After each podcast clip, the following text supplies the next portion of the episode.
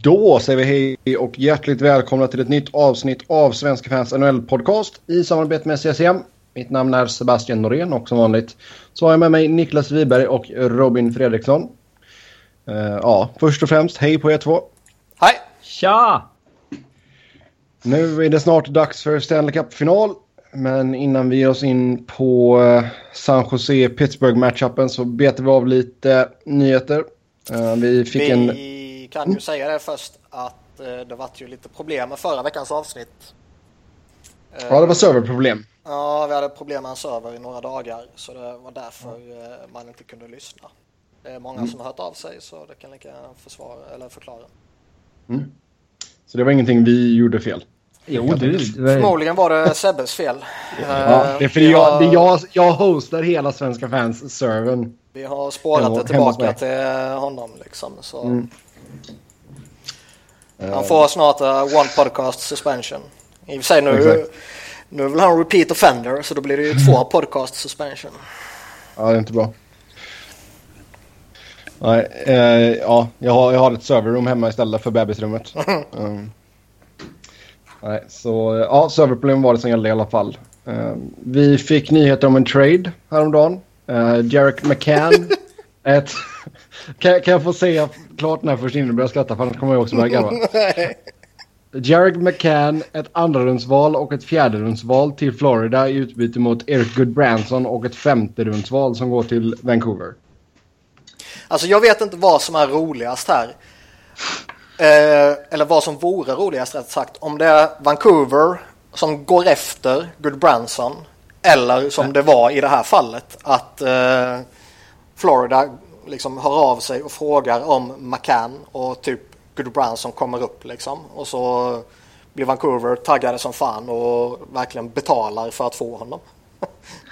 Ja, för det har ju bekräftat... Alltså, enligt Jim Benning så är det ju Florida som ringer upp ja. honom och frågar om Jared McCann.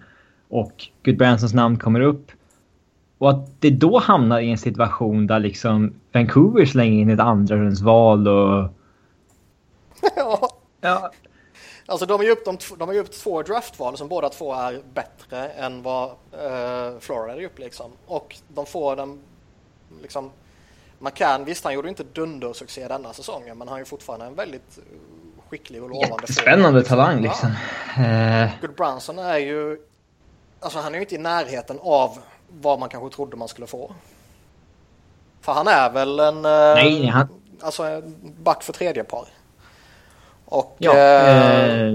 sen säger väl, jag minns inte om det var Benning själv som sa det eller om det var någon av de här eh, alla insiders som finns som sa att eh, det här är väl lite eh, Good Branson, det beror väl på. Somliga ser honom som topp 4-back och då är det här priset man får betala och somliga ser honom som en eh, back för tredje par och då är det inte ett bra pris att betala, typ.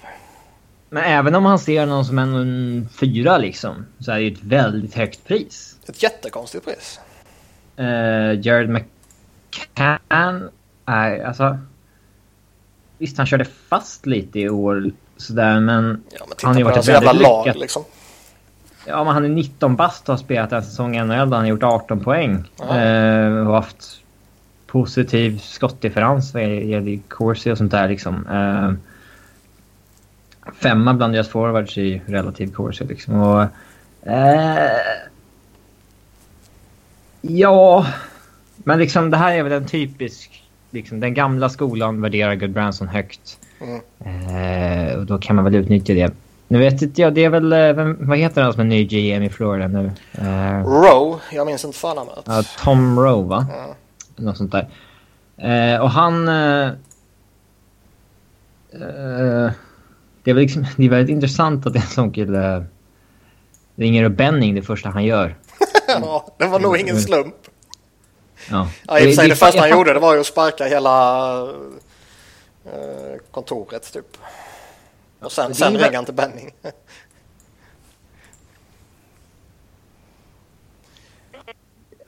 Konstigt att det här inte sker oftare. När man märker att en GM är dum i huvudet liksom. Ja. Varför ringer man liksom inte upp och det kanske många gör i och för sig, men... Eh, om jag var GM i något annat lag nu skulle jag ringa Benning konstant och fråga om Jake Virtanen, Bo Horvat. Eh, vad har de mer för bra kvar? Eh, man kanske skulle...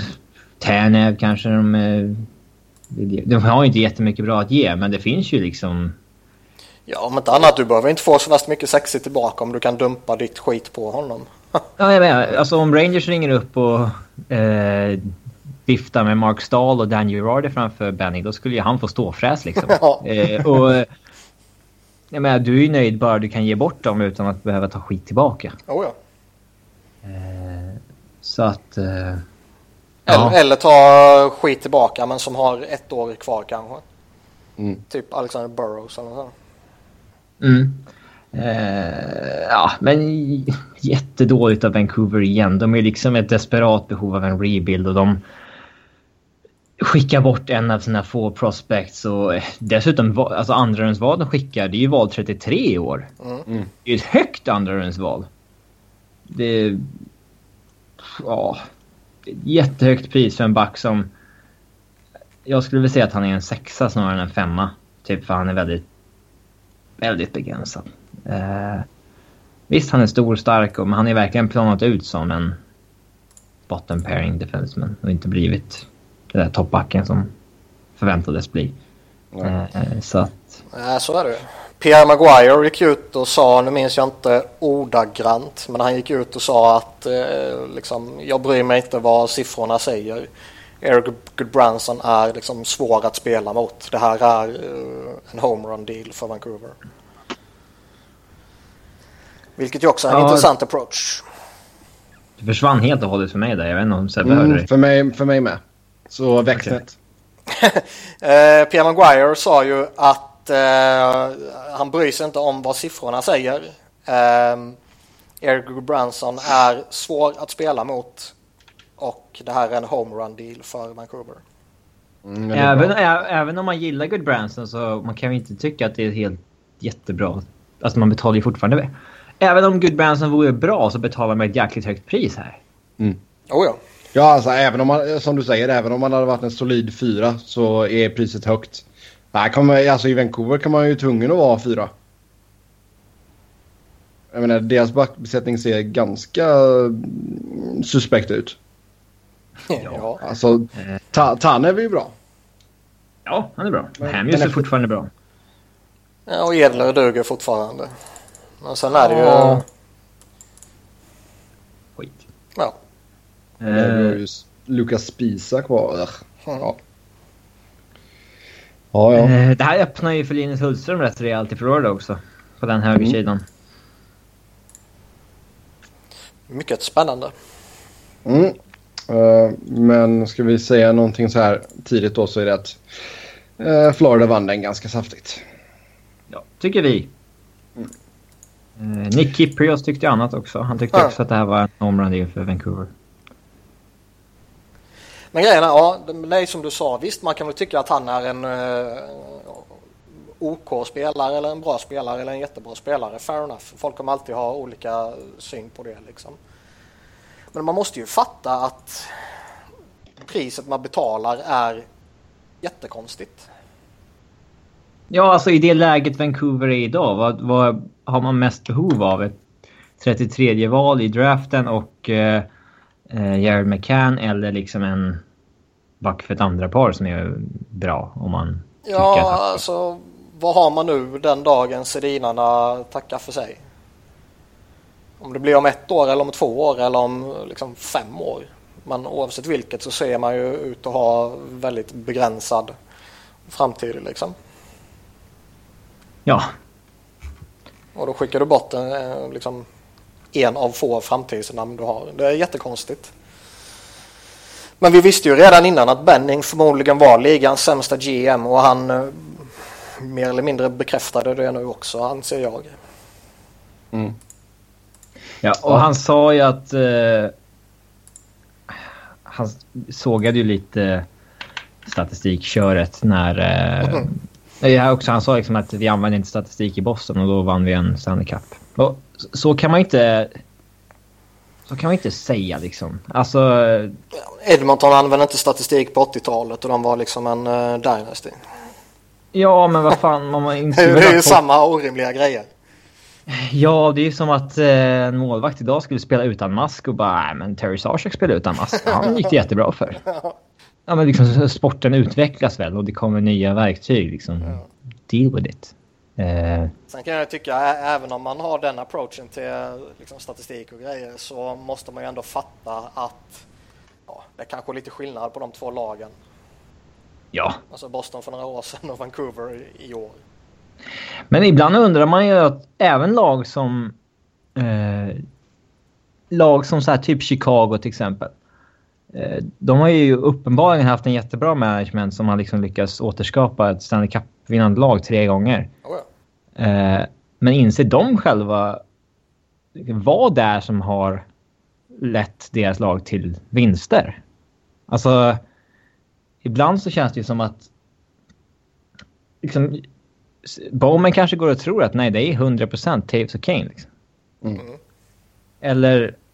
För ibland, ja, man kan fundera över det om de själva förstår vad det är som gör att de blir framgångsrika.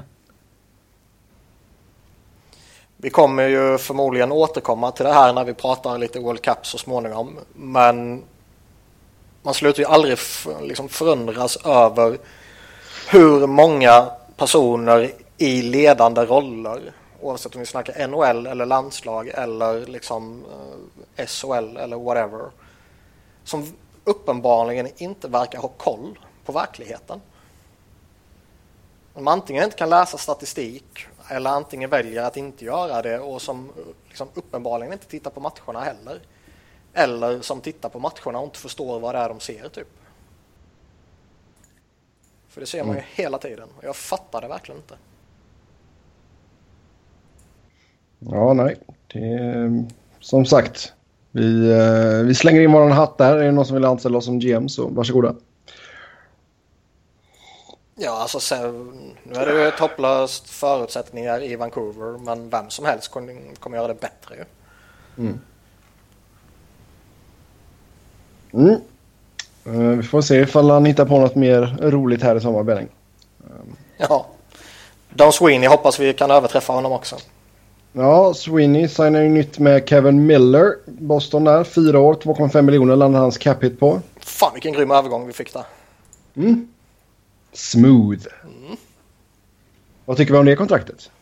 Det här är lite Benning-style. Hela, eller jag ska inte säga hela, men en stor del av Boston-supportrarna är ju jättemissnöjda. Vilket eh, gör mig eh, jättenöjd. alltså han är väl liksom... Han har varit en hygglig utfyllnadsback åt dem i tre år nu. Men eh, till att börja med så är ju... Alltså, går man upp på 2,5 då har man ju typ betalt som en femma eller någonting, en backbesättning. Det kanske han inte är. Och sen så har man ju eh, nej men, fyra år. Ja, hade redan 28 också. Ja, äldre än jag trodde. Mm. Eh, så att... Märkligt. Jag vet inte om man tycker att man fyndar nu när han går in i sin prime eller någonting. Ja. Jag vet inte. Men... Eh, eh, nej, märkligt. Alltså man kan ju absolut hitta... Eh, det är, verk, det är ju inte svårt att hitta bra backar för typ miljonen på free agency. Nej, nej. Det har vi ju sett flera, flera gånger. Eh, så att... Eh, nej, det här är ju inget bra kontrakt. Och argumentet det här om inte vi betalar honom så kommer någon annan göra det. Man bara, men låt dem göra det då. Det är väl, det är väl inget... Det skadar väl inte er då? Det är väl jättebra om någon annan ger någon spelare dumt kontrakt liksom. Det har ju börjat pratats lite nu också om att eh, okay, Boston valde att signa upp Adam McQuaid och Kevin Miller för typ samma siffror som eh, Dogge Hamilton kostar. Ja. Eh. Oh. Och nu, vill, nu, vill, nu ville väl han kanske bort vad det verkar som. Men uh, det gick också snack om att de kanske inte var redo att betala vad han krävde. Ja, men varför vill han bort från början också? Det kan Ja. Uh, och det här kommer ju säkert leda till att han, Tory Krug offras. En... Kanske. Mm. Mm, han, ja. han har utgående kontrakt nu. Har man råd att... Man kommer ju släppa Louis. Mm. Eller släppa. Det är i och för sig kul om man ger honom ett bra kontrakt och tvingas släppa Krug. Ja, man har liksom 20 miljoner i cap space. Hur många är det man behöver signa? Det är Krug. Uh, du, du, du, det är inga feta kontrakt va? Nej, det är Louis och Krug. Ja. Så att, uh, nej, då är det rätt, rätt lugnt. Skoj att se vad man gör med Liz Stempniak. Fyra år, fem mil. Mm. Mm.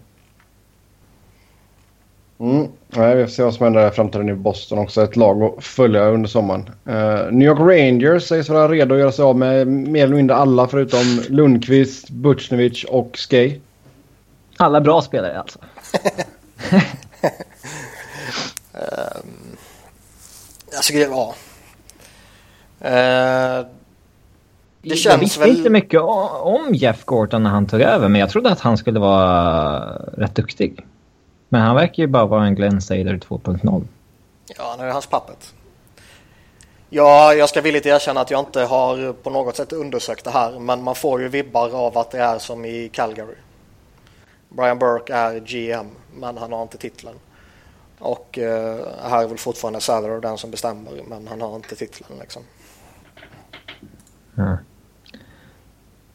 Och de riktigt rutinerade GMsen har ju fattat att man eh, skapar sig jobbsäkerhet om man fan ger ta på sig den titeln bara.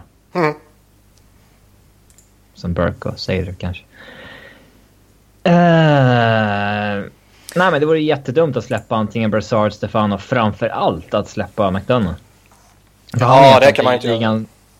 Det är ett av ligans bästa kontrakt som man har uppskrivet tre år till på. Och Eh, den backsidan skulle ju fullständigt kollapsa ifall man eh, tradar bort McDonough och inte betalar Keith Yandel. Mm. Men det känns liksom, ska man göra någonting uh, så är det ju antingen på något sätt försöka fortsätta vara slagkraftiga. Eller så ska man väl sälja av. Och jag tycker väl att så länge man har Henrik Lundqvist i det slaget som han är i så är det verkligen rimligt att börja sälja av liksom. Eh, ja, samtidigt måste man ju tänka på Rangers kommande 20 år och inte bara på att Lundqvist förtjänar att vinna. Jo, men det vet ju du också att Gorton kommer inte vara GM om 15 år. Förmodligen. Det är ju ingen GM som tänker så långsiktigt. Och det är väl ingen ägare som tänker så långsiktigt heller. Nej. Men någonstans tror jag att man antingen gör man något stort och typ offrar Rick Nash eller något sånt här. Eh, eller så kommer man liksom hålla vid, vid det man har och mm. köra på. Ja, tydligen ska man inte köpa ut Dan Girardi i alla fall. Ja, det är lite tråkigt. Mm, och sen uh, ryktas det då att Minnesota kan vara sugna på Derek Stepan. Uh. Ja, det förstår man ju. Stefan är ju duktig. Mm. Uh, men sen är det väl också lite sådär... Okej, okay, ska du börja sälja av... 71 visar fortsatt intresse också. Men liksom ska du börja sälja av och bygga nytt så är ju Stefan och som Robin var inne på McDonald. Visst, du kommer få jättebra betalt om du bestämmer dig för att, eh, för att börja sälja dem. Liksom. Men samtidigt så är det väl de som man ska börja bygga nytt kring. Ja. Jo, det är sant. Ja, ja, vi får se, vi får se.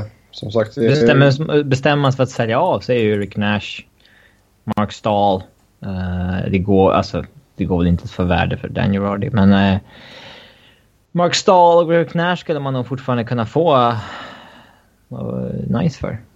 Rick Nash tror jag man kan få något bra för. Sen kanske man... Alltså, det är nästan 8 miljoner så kanske behöver man ta något stort kontrakt tillbaka. För att få traden att gå ihop liksom. Men jag tror definitivt han kan ge ett bra utbud fortfarande. Ja. Yes, vi går vidare där då. Sen rykten om att Chicago och Edmonton är nära en trade där Marcus Kryger och Brian Bickel skulle ingå. Um, den vore lite märklig. I och med att de nyss betalade Kryger. Mm, vem går åt andra hållet i så fall? Det vet man ju inte. Det kan ju vara... Eh, alltså, det kan ju vara ett eh, försök av Chicago att liksom... De vill göra sig av med Brian Bickel. De bryr inte sig egentligen om att få någon förstärkning tillbaka. Men för att bli av med honom behöver de offra någon spelare liksom. Mm. Och då kanske de offrar Kryger för att kunna signa upp Andrew Shaw till exempel. Mm. Alltså de har ju ändå sett till att Kryger har fått det här kontraktet. Sen kan, behöver de ju inte liksom lova att han får vara kvar där. Nej. Jag menar, alltså, släpper man de här två så får, löser du 7 miljoner. Eh, beroende på vad du får tillbaka i en eventuell trade. Eh, så har du liksom 4, 5 till 7 miljoner cap space så kan du ju ja, förlänga med dem du vill förlänga med. Liksom. Mm. Och kanske till och med uh, stärka upp laget med något annat. Plus att man får lite uh, vad heter det? Man får lite röra sig på under säsongen.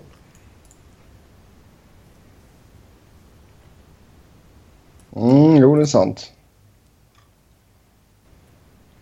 Så om det finns en sanning i det här så tror jag det är så att man vill göra sig av med Bickel och man kanske måste krydda det för, med någonting. Och Edmonton, även om det är väldigt tråkigt, börjar ju få en del kompetent folk som, eh, som bossar där nu. Och eh, ta ett år med Bickel för att få in en väldigt duktig Kryger kan ju vara värt det kanske.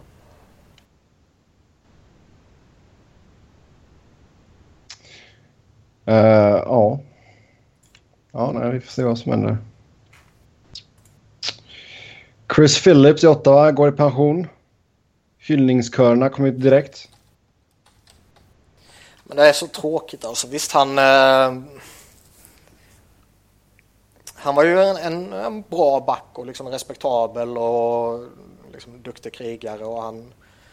Eh, han spelade ju hela karriären i Ottawa och liksom spelade vad gjorde han, 20 säsonger eller något sånt där liksom.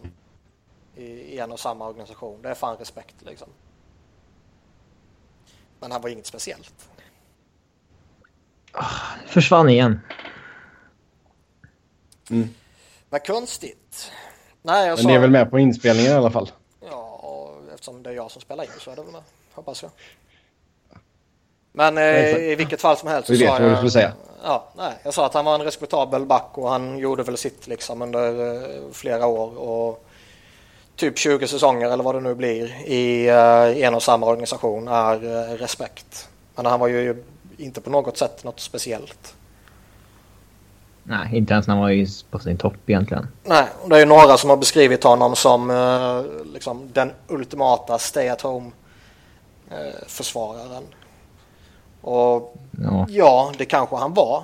Men eh, om du är den liksom, typiska stay at home försvararen så är du väl kanske inte i det stora hela en jättebra försvarare. Alltså om man ser den typiska den spelartypen. Det är väl lite så jag tänker. Mm. Sen eh, fick vi nyheter om igår att Dustin Brown sägs bli av med eh, C1 i LA. Och eh, frågan där är då vem ska ha det nu? Ja, Boyna Richards är ju borta. Mm. Vinner också. Det hade, det hade ju varit de två solgivna kandidaterna annars. Här. Uh, nej men alltså det känns väl ganska givet att det antingen blir Kopitar eller Doughty och ja, jag skulle väl sätta det på Kopitar tror jag. Scuderi. Just det, han är kvar ett år till. Ja. Nej men alltså det är ju alltid anmärkningsvärt när man sliter set från en spelare. Ja. Um, här känns det som att det är en liten krydda till med tanke på hur extremt, extremt lojal din Lombardi har varit mot sin core. Mm. Ja, det, kan, det kanske är någonting eh, som kommer från eh, Brown själv. Att han kanske känner att han inte är den spelaren längre och liksom kanske... Jag menar, det finns ju många exempel på spelare som man kan... Känns som de har kört fast och så liksom vill de själva inte ha, ha kvar c utan liksom börja ja, om. Absolut.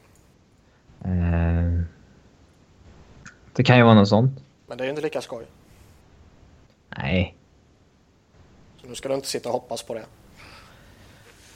Vi hoppas på massa interna stridigheter i Kings. Mm.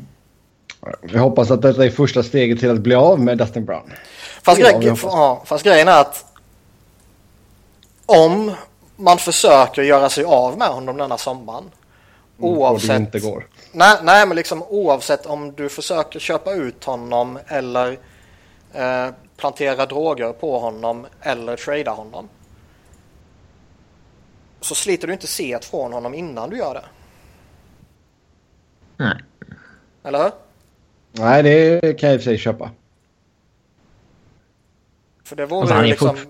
Alltså, han är fortfarande kaptenen som bar dem in i den här eran och, och liksom gjorde dem till en contender och lyfte kuppen och hela det där köret. Och med tanke på hur eh, bortsett från Mark Richards lojal Dean Lombardo har varit mot alla de här spelarna som varit med på den resan så känns det liksom jättekonstigt om han skulle slita set från honom och sen liksom dumpa honom.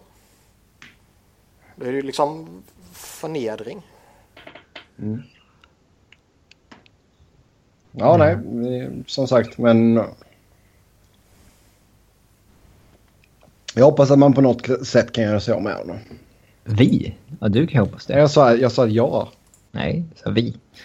Uh, sen, Brown är ju faktiskt inte riktigt så dålig som kanske antytt här några gånger. Han är ju fortfarande en... Han är fortfarande en bra third-liner eller något sånt där. Ja. Och, och liksom säkerligen en, en omtyckt spelare och allt vad det innebär. Så det är väl kanske inte spelaren i sig som är problemet. Det är ju kontraktet som är problemet. Ja, mm. han har tappat sin produktion nu när han har passerat 30. Mm. Eh, men han är fortfarande positiva tvåvägssiffror och sådär. Så Jo, men hade han legat alltså runt 3,5 eller någonting, då hade jag inte haft några problem med det. Nej, men det här men var ju idioti redan när han, när han skrev det. Ja, ja. Alltså han fick ju betalt i efterhand. Det ja. sa vi ju direkt. Um... Ja, och det är idiotiskt. Mm, det är riktigt uh, dåligt där av Dean Lombardi. Kan man göra en hak så sign, eller, låt, signa och trada bort direkt. Som de gör med kriget. ja, klassisk sign and trade där. Mm. Uh, ja, nej, så, så är det med det i alla fall. Uh, sen... Uh, vilka spelare i VM kan ha spelat till sig ett NHL-kontrakt? Uh, såg ju några bra ryssar bland annat. Ja, det kom ju en liten uh, twist Niklas här. var ju den som tittade på mest VM. Ja, alltså det kom ju en liten twist med Shibashov och Dadonov. Där det mm. sägs att de kanske inte har möjlighet att lämna denna sommaren. Uff.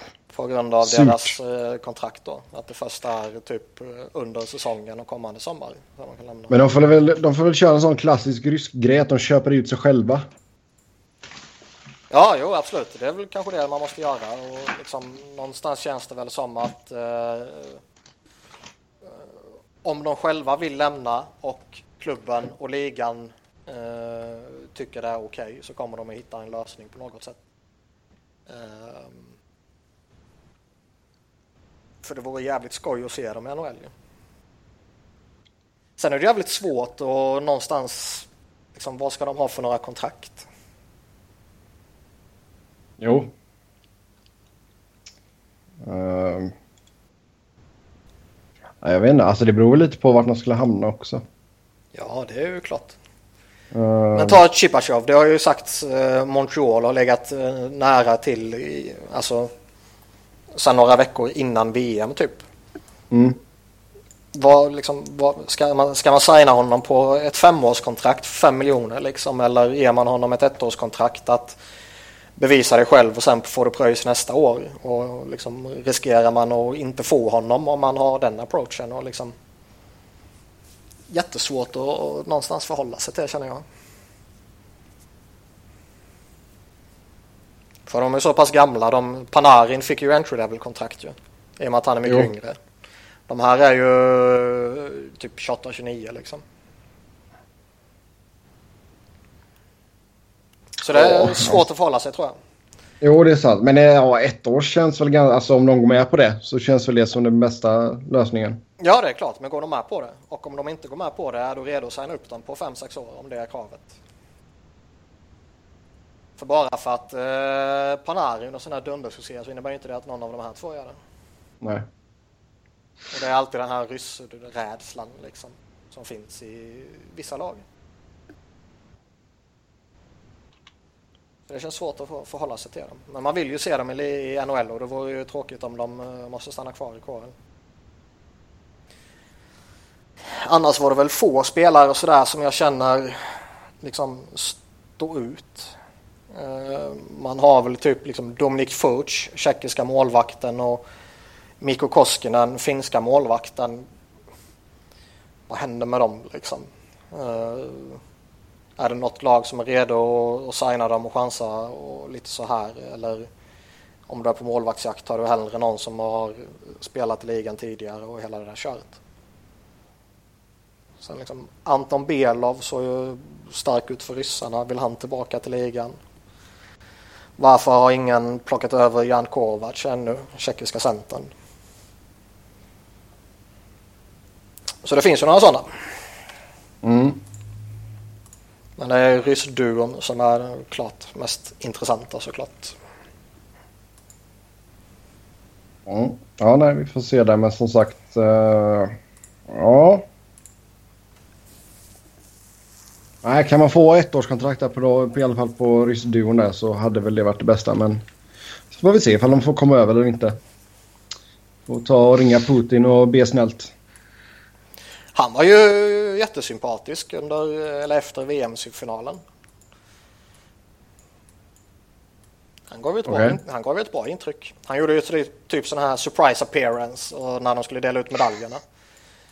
Normalt eh, när han kommer så verkar de ju ha såna här vet, jättestora säkerhetskontroller eh, eh när du ska in i arenan och hela det där köret. Och då var det liksom inte alls i närheten av det.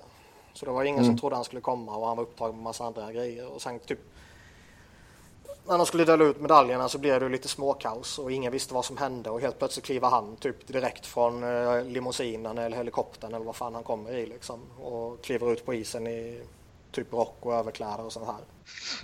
Och så håller han ett tal där han tackar Kanada för att de skapade hockeyn och gratulerar dem till guldet. Typ. Kändes jätte eh, inte Putin-aktigt. Mm. Så det var lite crazy. Det var en av hans, det var en av hans dubbel, dubbelgångare helt enkelt. ja, det måste varit det. Ja. Mm. Ska vi ta och hoppa in på konferensfinalerna nu då? Uh, vi börjar ute i väst där San Jose besegrade St. Louis med 4-2 i matcher. Och ja, ja Sharks uh, trummar på här. Men de är fan bra alltså. Mm. Uh, det som jag sagt tidigare, alla deras toppspelare är ju verkligen jättebra. Allt från Thornton och Pavelski och Couture och Burns uh, till liksom uh, en målvakten är ju alltid en nyckelspelare och Jones har ju liksom det fanns ju frågetecken kring honom inför säsongen men han har ju verkligen mm. varit jättetrygg. Jag ska inte säga att han har varit ett monster så liksom, det har han inte varit. Men han har ju inte liksom varit osäker på det sättet som man kanske... Man tog en liten chansning på honom. Mm. Ja, han lärde sig det i Kings vet du. Ja, det, alltså det är klart det kanske har varit en jättebra målvaktsskola där och hela köret liksom. Uh, men det här är hans första hela säsong. Mm. Eller alltså, ja, han har ju spelat hela säsongen med LA men då har det varit som backup ju. Jo. Så det är alltid lite osäkerhet där. Och han har ju visat sig hålla hittills i alla fall. Mm. St. Louis stod i första matchen och sen var det två stycken vinster för San Jose 4-0, 3-0. Så det var ju back-to-back shoutouts där. Sen eh, St. Louis 6-3, sen var det San Jose 6-3 och San Jose 5-2 i match 6. Ja, det är korrekt. Och tittar vi, tittar vi på eh, poängligan just nu i slutspelet också så har vi Logan Couture 1, Pavelski 2 och Burns 3. Mm. Väldigt lite snack om Couture ändå. Gud, något mer snack om Thornton liksom. Jo, men han är en ganska, alltså... Berlin, Alltså det är ingen... Han sticker inte ut direkt. Han är bara jävligt bra. Han är inte flashig på något sätt. Var det inte han du tyckte var så jävla ful? Han är ju grymt ful. Ful? Alltså... Utseendemässigt, var det inte han du eh, hånade? Vi sa väl att han hade ligans mest punchable face. Ja, så var det. Så var det. ja. Alltså, man vill ju bara slå honom på käften. Alltså, han ler liksom. Ja, oh, gud. Mm. Men, eh, men sen är det ju alltså det, gör han i alla fall. Ja, han har varit jättebra givetvis. Men det är ju en annan, eh, ett annat narrativ kring Thornton liksom. Mm. Ja, det är klart med det skägget. Ja, jag menar inte skägget. Jag menar ju med att han trycks ner i skiten av uh, organisationen och fått se ett slitet och hela det där köret och mer eller mindre försökte tvinga bort honom. Och sen så har han kom de Boer in och gav honom förtroende och liksom laget igen och så har han studsat tillbaka och han gör ju liksom en av tidernas bästa säsonger för alltså både grundserie och slutspel för spelare äldre än 35. Mm. Mm, ja, det är bra jobbat där. Sen eh, Burns har fortsatt att producera också. Det är jävligt starkt det med. Ja. Mm. Samtidigt så blir det ju, alltså jag vill inte ta bort någonting från honom för han har varit grym hela säsongen. Men det är ju väldigt lätt för honom att producera när Pavelski, Couture, Thornton och det gänget gör jättemånga poäng. Alltså mm. jämfört med Erik Karlsson som visst han har några sådana där uh, Hoffman och Turris och Stone och sådär framför sig som är bra sådär. Men uh, Burns har ju Det är verkligen... snarare han som gör dem. Ja, exakt. Och, äh, Burns har ju verkligen elit framför sig. Mm. Så, men jag vill inte ta bort något från honom för han har varit jätteduktig tycker jag. Inte rätt häftigt att Joel Ward, typ, han har ju verkligen pikat efter 35, alltså efter en bit efter 30. Han har varit jättebra i tre säsonger. Ja, verkligen. Eh. Jag kommer ihåg när du sågade mig för att jag sa att det var en jättebra värvning och han kommer göra dem bättre. Då skrattade du åt mig. Skratta åt dig. jag med, alltså, jag, jag, jag hade ju nog inte signat på ett tvåårskontrakt i somras, men... Uh... Ja, nej, jag minns, jag minns inte. Det visar vad men... du vet och vad du kan. men många kommer ju, alltså... De betalar ju ett högt pris för Spaling och Polak också. Skulle det gå hela vägen nu så är det ju... Ja, då tar man ju det med glädje. Ja. Men uh, den traden var ju udda när man gjorde den. Ja. Uh, vi, ja. Sen tycker inte jag att det automatiskt var en bra trade för att man vann. Men uh, det är svårt att klara Nej, nej. Men då kan du uh. leva med den liksom. Mm. Uh, det, man, det man gjorde som har förbättrat laget är ju det man gjorde i somras. Ja, Paul Martin. Det var ett jättebra, jättebra kap. Han är bra fortfarande. Uh, yes. Mm. Sen ute i öst då så... Eh, Prata lite blues. Ja, det kan vi också. Vad tycker vi? Alltså överlag, det är ju inget... Alltså de tog ju sig äntligen till konferensfinal i alla fall. Så jag menar, det är ett fall framåt, men vad tror ni händer i sommar? Jag eh, hoppas verkligen att de i och med den här framgången och eh, liksom de såg att det här laget kan ta oss långt så att säga. Att de nu får för sig att eh, signa upp David Backes på ett riktigt jobbigt kontrakt.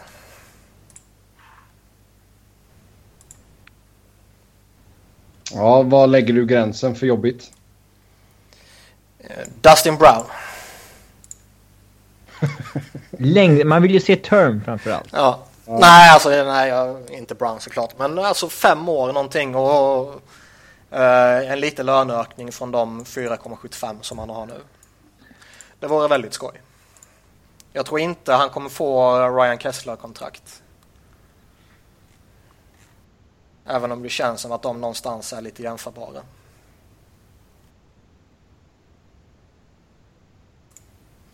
Men då vore det skoj att se. Och det tror jag ju då... Eh, det tror jag är någonting som kan ge dem eh, lite problem. Mm. Ja, det försvann igen så vi hörde inte men... Lyssnarna hörde, det är det viktiga. Jag sa, jag sa att de kan få problem om de signar upp honom på det kontraktet. Mm. Samma sak yes. Troy, Troy Brower, liksom han kom in och gör några viktiga ja. grejer för dem.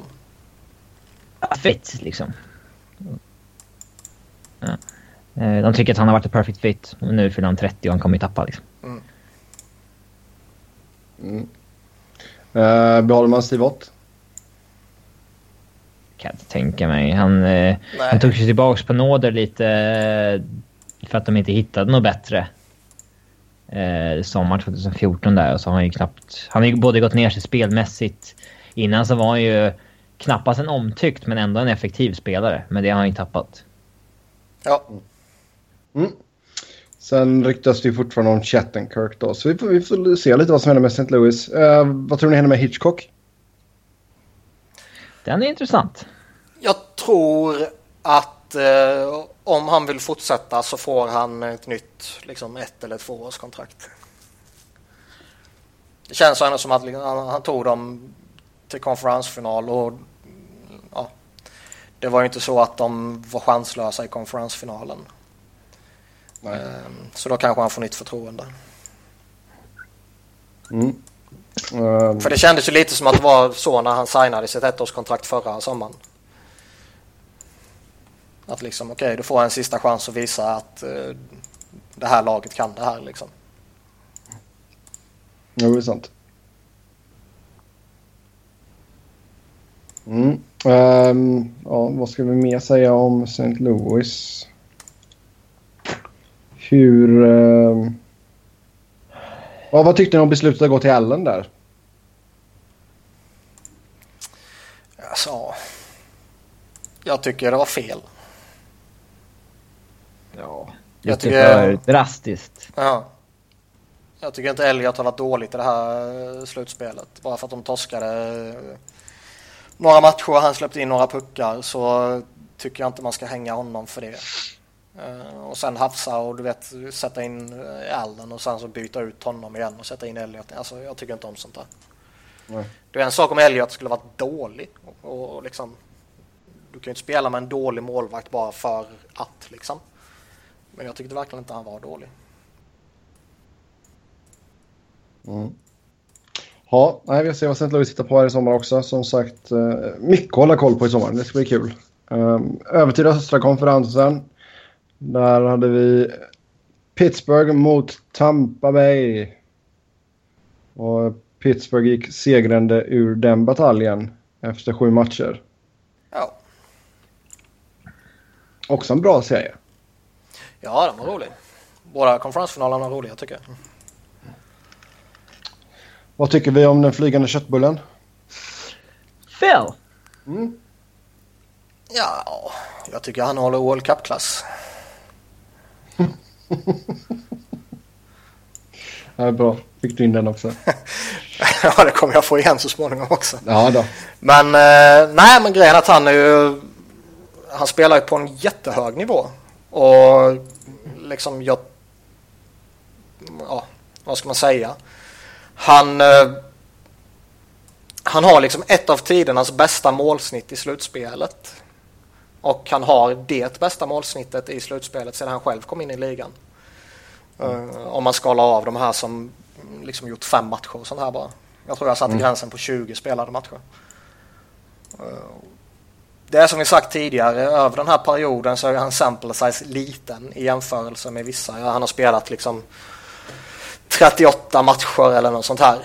Eh, Medan vissa andra då har spelat en eh, liksom 100 plus matcher.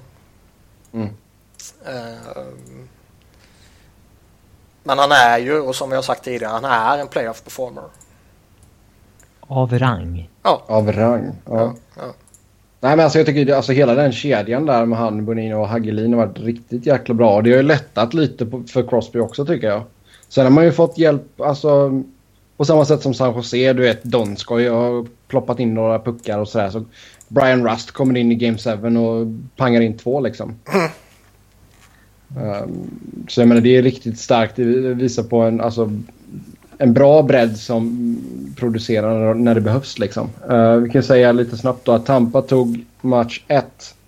Uh, ehm, och sen vann Pittsburgh i overtime game 2. Sen tog de game 3 också.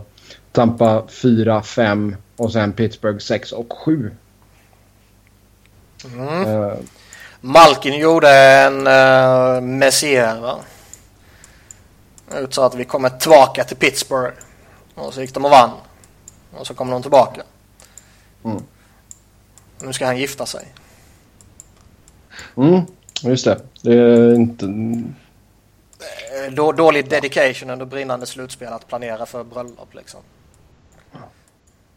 Ja, ja, han är ju inte en Jamie Vardy och missar matcher i alla fall. Ja, nej, han var ju lite ironisk. Han kanske inte hade planerat att han skulle gå så här långt. Nej, eller hur? uh, det, det som jag tycker däremot är lite anmärkningsvärt är väl att jag, jag, tycker fortfarande att man har sparkapital i Crosby, i Malkin och i Letang. Mm. Jag tycker inte Crosby var dålig i den här matchserien. Uh, han gjorde väl tre matchvinnande mål till exempel och det är sånt som alltid kommer eh, berömmas. Men han har fortfarande mer att ge. Malkin har definitivt mer att ge och Letang har också mer att ge.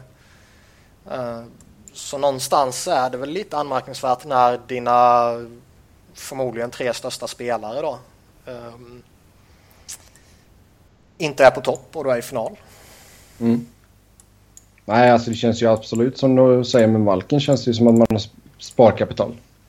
Ja, alltså, sen, sen, en, en rejäl växel till. Ja, sen är det väl det beroende på skadeproblemet att han inte kommer tillbaka från det vad det verkar som. Så det finns väl fullt legitima skäl till det. Uh, och även om han är i en liten downperiod och påverkas av det så har han ju fortfarande liksom förmågan att göra poäng och han har förmågan som han gjorde någon gång med Rangers där att göra 2 plus 2 liksom. Mm. Men han gick också poänglös ifrån sex eller sju raka matcher. Mm. Ja, vad tycker vi om målvaktssituationen i Pittsburgh då? Samma sak som det var i Blues. Jag tycker inte om när man eh, gick tillbaka till Flurry. Murray har ju inte på något sätt varit dålig, snarare tvärtom.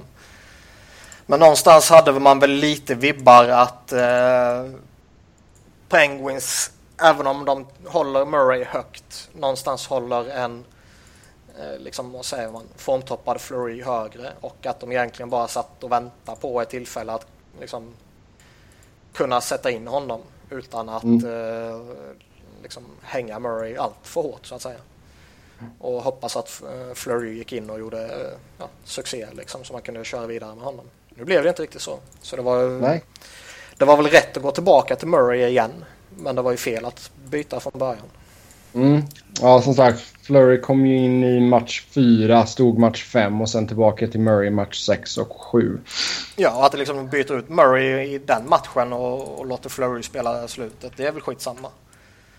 Problemet är ju att eh, man kanske låter honom eh, spela nästa match. Mm.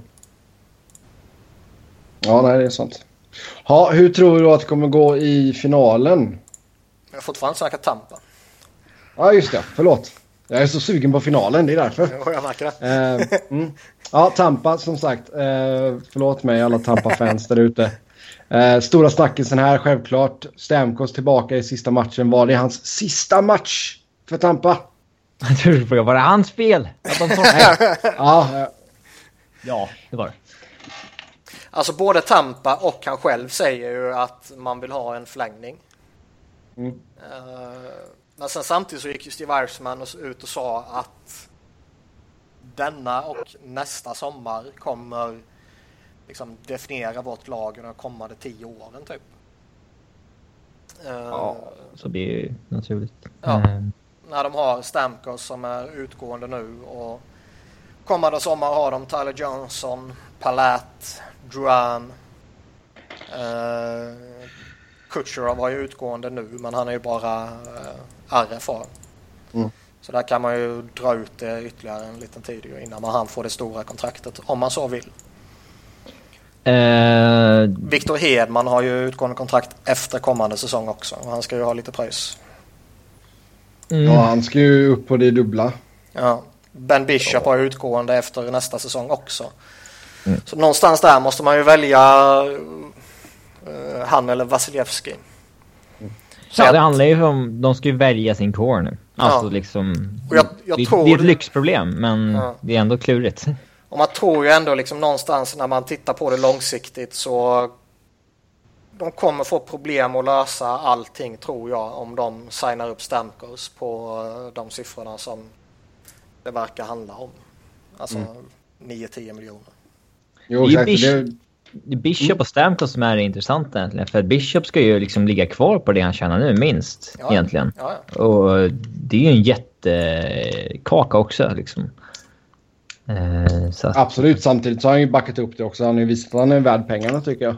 Eh, ja, men... Ja, inget, inget snack om att han är värd det och han är värd lite mer också liksom på ett nytt kontrakt. Men...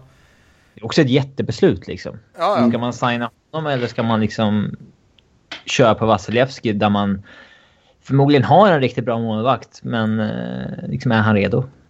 Jo, jo, jo jag, jag, tror, jag tror inte Bishop... Eh, Bishop är ju inte villig att ta ett nytt tvåårskontrakt egentligen. Han var ju schysst som gjorde det senast. Med, när han inte hade bevisat sig sitt...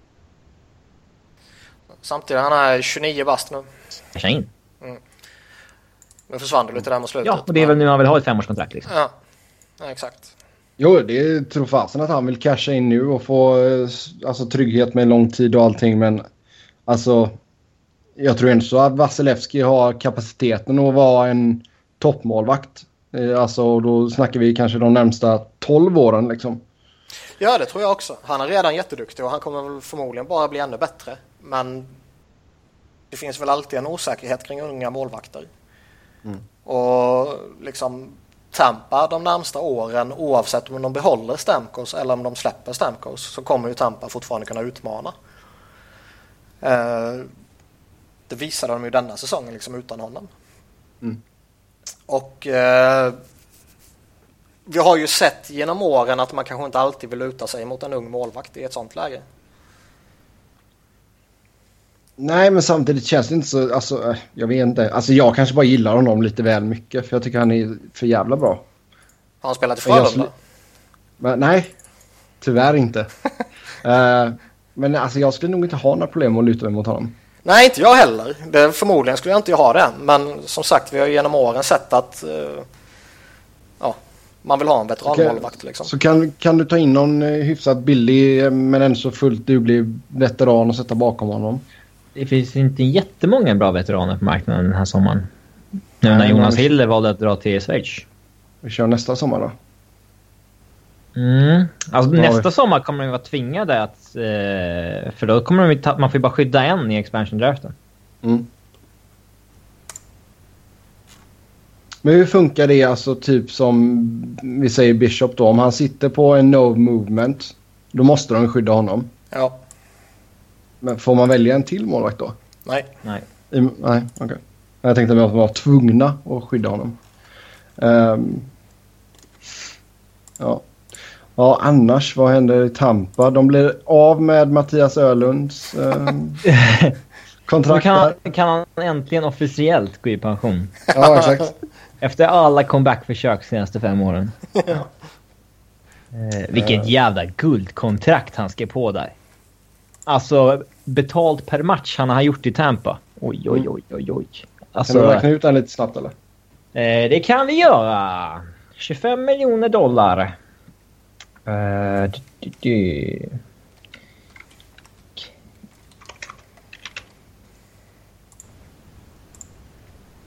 Tjugofem miljoner dollar, 250 000 delat på på hur många matcher han gjort i Florida. Alltså i Tampa i Florida.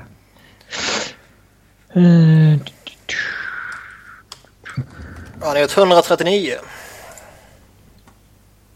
Delat på 139 plus ett slutspel. Mm, han har fått... får inte pröjs i slutspelet. Han har fått, fått 181 654 dollar per match. Det är bra. Noll mål. Ja, ja. ja det är ju helt okej. Ja, tänk om man kunde signa på ett sånt kontrakt sista åren på karriären liksom. Ja, grejen är att då, då var det ingen riktigt som höjde på ögonbrynen över de här långtidskontrakten. Nej. Eh, jag, kommer ihåg, var... jag kommer ihåg det här för det här, eh, han signade ju typ Ja, det här jättekontraktet han fick signade han ju typ 10 minuter in på Free Agency. Ja, när man inte fick prata före egentligen. Ja, exakt. Yes. Det minns jag var lite ju... anmärkningsvärt. Ja, men det var väl inte jätte... Alltså liksom ett sexårskontrakt till en 33-åring. Eh, det hade man ju inte tyckt var super, super, super märkligt idag. Men kanske den spelartypen eh, inte ska ha ett sånt. Nej. Nej. Och det här, det här var inte ett Iceman-kontrakt ska sägas. Det här var ju det typ sista som management innan honom mm. gjorde. Mm. Ja. Tanken var ju att han skulle komma in som mentor till Victor Hedman och de spelade ihop första säsongen och det gjorde väl säkert nytta. Eh, alltså, det hjälpte väl säkert Victor Hedman. Eh, och man har ju inte sårats av det här egentligen utan han... Eller så var det det som höll tillbaka Hedman. Ja, ja kanske. eh, man har ju inte sårats av det här. Liksom, Hed, eh, Ölen har ju varit på long term injured reserve så fort han inte längre var bra längre i alla fall. Så att, eh, ja. mm. Men det har kostat dem pengar. ja, det har det gjort. Annars är det ju den stora grejen man har, det är Stamkos ju. Visst, du har lite mm. RFAs. Eh, Killorn ska väl ha lite pröjs och Namestnikov ska väl ha lite mer pröjs och Kucherov som sagt ska ju ha lite mer pröjs och Cedric Paquette ska väl upp lite lite också känns det som. Han har ju bara 633 000 liksom. Jo, jo men det är väl just det alltså. alltså antingen så signar du Stamkos till, ja, vi gissar att det är någonstans norr om 10 miljoner. Uh, ja. Och så får du försöka lösa det efteråt liksom. Eller så vet du att ja, vi skickar Stamkos och så har vi pengar så vi kan förlänga med de andra i coren. Liksom. Visst, du tar bort en core-bit i Stamkos men du behåller samtidigt bredden som har varit jävligt bra. Tänk om man inte hade gjort de här misstagen som man hade kunnat signa båda. Jag menar, titta på Matt Carl och Ryan Callahan nu liksom. Mm. Uh, Garrison har ju gått ner sig snabbt också. Uh, Uh, nej, som han uh, vettig nu så ringer han ju Benning och frågar om han inte vill ha en högerforward till Sedinarna. Oh. Ja, för Callan är ju a guy you win with. Ja, exakt. Inget snack. Ja, men alltså det är det ryktet han har i den kretsen. Inget ja. snack. Även om han inte har vunnit. Nej, sen eh, det senaste var väl att Duran vill stanna i Tampa nu också. Mm. Konstigt när han får spela. Mm. Nej, alltså, han har ju snarare bevisat att de gjorde fel som inte satsade på honom tidigare. Han var ju liksom... Ja. Absolut. Mm. Då hoppar vi in på finalserien här. San Jose mot Pittsburgh. Kan bli en riktigt, riktigt eh, bra serie detta. Två jävligt roliga lag tycker jag. Mm, absolut. Två lag som har... Alltså, Sharks har ju verkligen vuxit fram i slutspelet. Alltså Pittsburgh var ju, alltså sedan nyåret var ju bästa laget i ligan. Mm. Mer eller mindre. Mm. Uh, Medan Sharks, de tog sig över. De fick revansch på Kings.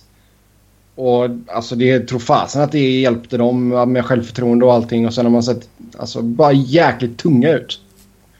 Um, så det ska bli sjukt kul att se de här två lagen faktiskt. Um, Alltså jag tycker ju båda lagen har ju testats på ett bra sätt i slutspelet. Pittsburgh gick förbi Rangers och Caps som är två tunga rivaler. Man mm. tog sig förbi Tampa som är jävligt duktiga. Uh, Sharks som du säger, de uh, tryckte ner Kings som säkert boostade dem bra efter fadäsen 2014. Uh, mm. Vinner Game 7 mot uh, Nashville och sen tar sig förbi Blues. Det är liksom båda lagen har gått förbi tre tuffa matchserier. Mm. Även om man vann första rundan med 4-1. Jo. Så är det ändå jobbiga motstånd liksom. Mm. Ja, absolut. Och alltså... Så det är inte så att något av lagen har halkat in på ett bananskal för att man får lite uh, ja, vet, enkel lottning och, eller sidning och lite flyt med uh, massa tunga skador i hela det där köret liksom. Ja, exakt. Nej, jag tycker det, det ska bli jäkligt intressant detta och jag, jag ger San Jose en riktigt bra chans också att vinna detta. Eh, jag tippade ju Pittsburgh inför slutspelet. Eh, när jag inte fick välja Kings. eh, så jag menar, det står jag ju fast med, men det, jag kan ju lätt se detta gå till sju matcher. Jag hoppas att det går till sju matcher. Ja, vad skoj. Jag, jag tycker att... Men jag, jag, förstår inte kommentarerna som man har sett att ah, Pittsburgh kommer ta hem detta hur lätt som helst det, det köper jag inte överhuvudtaget. Alltså jag tycker att båda lagen är rätt lika annars. Eh, de sitter på färska målvakter som, liksom, visst de har gjort det bra men som jag sa tidigare det finns nog en liten, en liten orosfaktor där trots allt. Men båda lagen har bra djup, eh, många potentiella matchvinnare och liksom star players. Eh, vare sig Sharks eller Penguins är beroende av en eller två spelare på det sättet. Även om givetvis Crosby, Malkin och så vidare och Thornton, Pavelski och det där liksom. Men jag ser verkligen att de är jättejämna. Mm. Det som jag kanske känner att ge Sharks ett litet, litet övertag. Det är det som jag var inne på tidigare där deras toppspelare verkligen har maxpresterat och är inne i en formtopp. Medan jag tycker att Crosby, Malkin och Letang har lite eh, ja, det är lite sparkapital där som jag sa. Mm, ja, det är sant. Man hade ju aldrig tippat... Nu tippade jag Penguins i final inför slutspelet och jag tipp... Jag vet inte om jag tippade dem i somras, men det är högst troligt att jag gjorde det. Men man hade aldrig tippat det i mitten på den här säsongen. Oh nej, för fan. Jag tippade dem inför säsongen och eh, inför slutspelet och egentligen ser jag liksom inte eh, någon riktigt tung anledning till att eh, liksom ändra mitt tips där. Men som sagt, jag ser nog ett litet, litet, litet övertag för Sharks. Men det innebär ju inte på något sätt att det kommer bli så. Alltså, i mitten på den här säsongen var väl Sharks precis utanför slutspelet. De hade ju, låg ju efter Ävs där ett tag. Mm. Och... Eh, nej, men Pittsburgh såg ju inte bra ut under lång, lång tid. Och det såg ut som att hela det här Rutherfords satsning mot kuppen liksom var kantat av för många dåliga beslut. Mm. Ja. Men nu är bägge här i finalen och det är så jävla vackert att antingen Phil Kessel eller Joe Thornton kommer vinna. Vad som än händer. Så en ja. jävla win-win.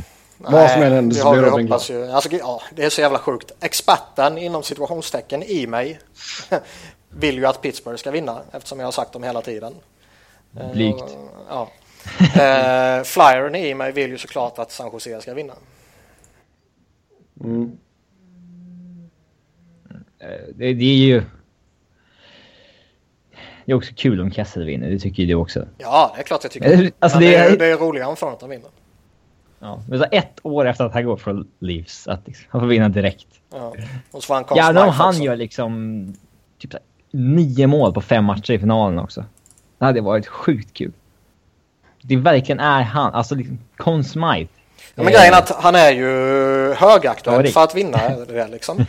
han är favorit, tar den. Ja, hittills. Sen är liksom Crosby och gör liksom massa poäng och massa mål och sådär. Då kommer ju han få det. Det är ju garanterat. Mm. Mm. Men i dagsläget så är väl Kessel favoriten i Pittsburgh. Tycker jag. Ja. Mm. Ja, Uh, ja, jag säger Pittsburgh i sju i alla fall. Jag säger 4-2 till Pittsburgh. Jag säger uh, 4-3 Penguins. Mm. Ja, vad ser vi innan vi går vidare till World Cup så lite snabbt bara. Alltså vad, vad ser vi för svagheter i de två lagen? Känns som vi har tagit på det allt i andra men vad, vad har de för svagheter? Uh... Alltså det är väl, även om båda målvakterna har gjort det bra så tror jag fortfarande att det finns en liten osäkerhetsfaktor kring dem.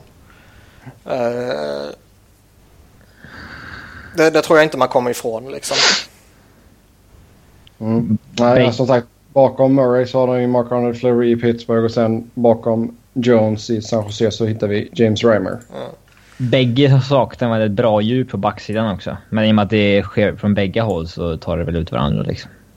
Mm. Sen är alltså fan spelar du Subrus ordinarie så, så fan ska du verkligen kunna vinna då liksom. Förtjänar du verkligen att vinna? ja, det är sant. Ja, då går vi vidare. Vi ska snacka World Cup. Och uh, vad vi tycker om trupperna och allt sånt där. Uh, I och med att du hintade om uh, Kessel förut Niklas så tar vi och börjar med USA. Du får börja var du vill. Mm, där hittar vi målvakter Ben Bishop, Jonathan Quick och Corey Schneider. Sen på backsidan så har vi Dustin Bufflin, John Carlson, Ryan McDonough, Ryan Suder, Matt Niskanen, Eric Johnson och Jack Johnson. uh, forwards Justin Abdelkader, Patrick Kane, Ryan Kessler, TJ Oshie, Max Pacioretty, Zach Parisi, Joe Pavelski, Derek Stepan, Blake Wheeler, Brandon Dubinsky, Ryan Callahan, James Van Riemsdyk och David Backus. Det här är ju så fint. Alltså eh, Dean Lombardi bossar tillsammans med Paul Holmgren och eh, Brian Burke typ liksom. John Tortorella är coach. Så den här jävla laguttagningen den är ju så tokgiven när man mm. eh, har de förutsättningarna. Men den är ju så tokgalen. Mm. Uh, Vilka tycker du saknas här i USA? Ja, utöver, har... utöver Kessels. Ja, alltså Kessel är ju sjukt given. Ja, han ska ju vara fjärde forwarden ner eller någonting. Alltså, ja. Ja. ja, han skulle ju varit nämnd. Men det var bara kolla kanske, på kan, backsidan kanske, liksom. De ja. tar med Johnson gånger två, men de lämnar Falk, Jandal och Shattenkirk hemma till exempel. Ja. Och de motiverar det med att de liksom, de vill vara tunga. Och samma sak, ja, men... samma sak det här skiten. De har med Abdelkader, de har med Kessler, de har med Dubinsky, de har med Callahan, de har med Backes liksom. Okej att de är någon av dem, för de har ändå varit liksom USAs core under de här senaste stora eh, alltså OS och så vidare. Ja, men hela gänget. Nej, man kan liksom inte det och det, det är så jättetypiskt. Lombardi. ja, nej men det är jättetypiskt de här liksom gubbarna som sitter och, och bossar över det här laget att det är den här riktningen de vill gå i liksom. Ja. Och det är ju, du ska ju verkligen inte kunna vinna när du gör sådana här dumma saker. Problemet Men... inom situationstecken är ju att USA faktiskt har jävligt bra spelare i övrigt. Alltså Bishop, Quick eller Corey Schneider, de kan ju dominera hela turneringen liksom. De har några jätteduktiga backar och de har mm. ju några jätteduktiga forwards också liksom, så de kan mycket väl gå och vinna skiten. Men det fan, gör du sådana här dumma saker så ska ju inte det vara möjligt. Ja, turneringen är så kort så att... Mm. Uh, men ja. Alltså jag, jag, kan inte förstå, jag kan inte se någon anledning till att Jack Johnson skulle gå... Nej, var... alltså Jack Johnson ska inte vara med överhuvudtaget. Oavsett Nej, var, vem de hade var... valt istället för honom. Vad gör han bättre än en Keith Yandel? Är han bättre defensivt? Nej. Han bättre offensivt? Nej. Är, vad... Han spelar i Columbus. Ja. Ja, det borde ju tala emot honom också. Varför det? Det är ingen hemlighet att Paul Holmgren har älskat Eric Johnson dock. Ja. Det, det har ju kommit till ytan flera, flera gånger. Uh, så att... Uh, mm. Nej, men det är en väntad men... Ja, en väntad men dålig laguttagning. Mm. Liksom bara snackar några mer forwards förutom Kessel. Så liksom de petar Okpose och de petar Tyler Johnson till exempel. Mm. Ja, sen Kanada där hittar vi på målvaktsfronten Corey Crawford, Braden Holtby, Curry Price. Backar då har vi Drew Doughty, Duncan Keith, Mark Edward Vlasic, Shea Weber, Brent Burns, Alex Pietrangelo och Jake Massin. Uh, eh, forwards Jamie Benn, Patrice Bergeron, Jeff Carter, Sidney Crosby, Ryan Getzlaff, Tyler Sagan, Steven Stamkos, John Tavares, Jonathan Taves, Joe Thornton, Claude Giroux, Matt Duchene och Brad Marchand.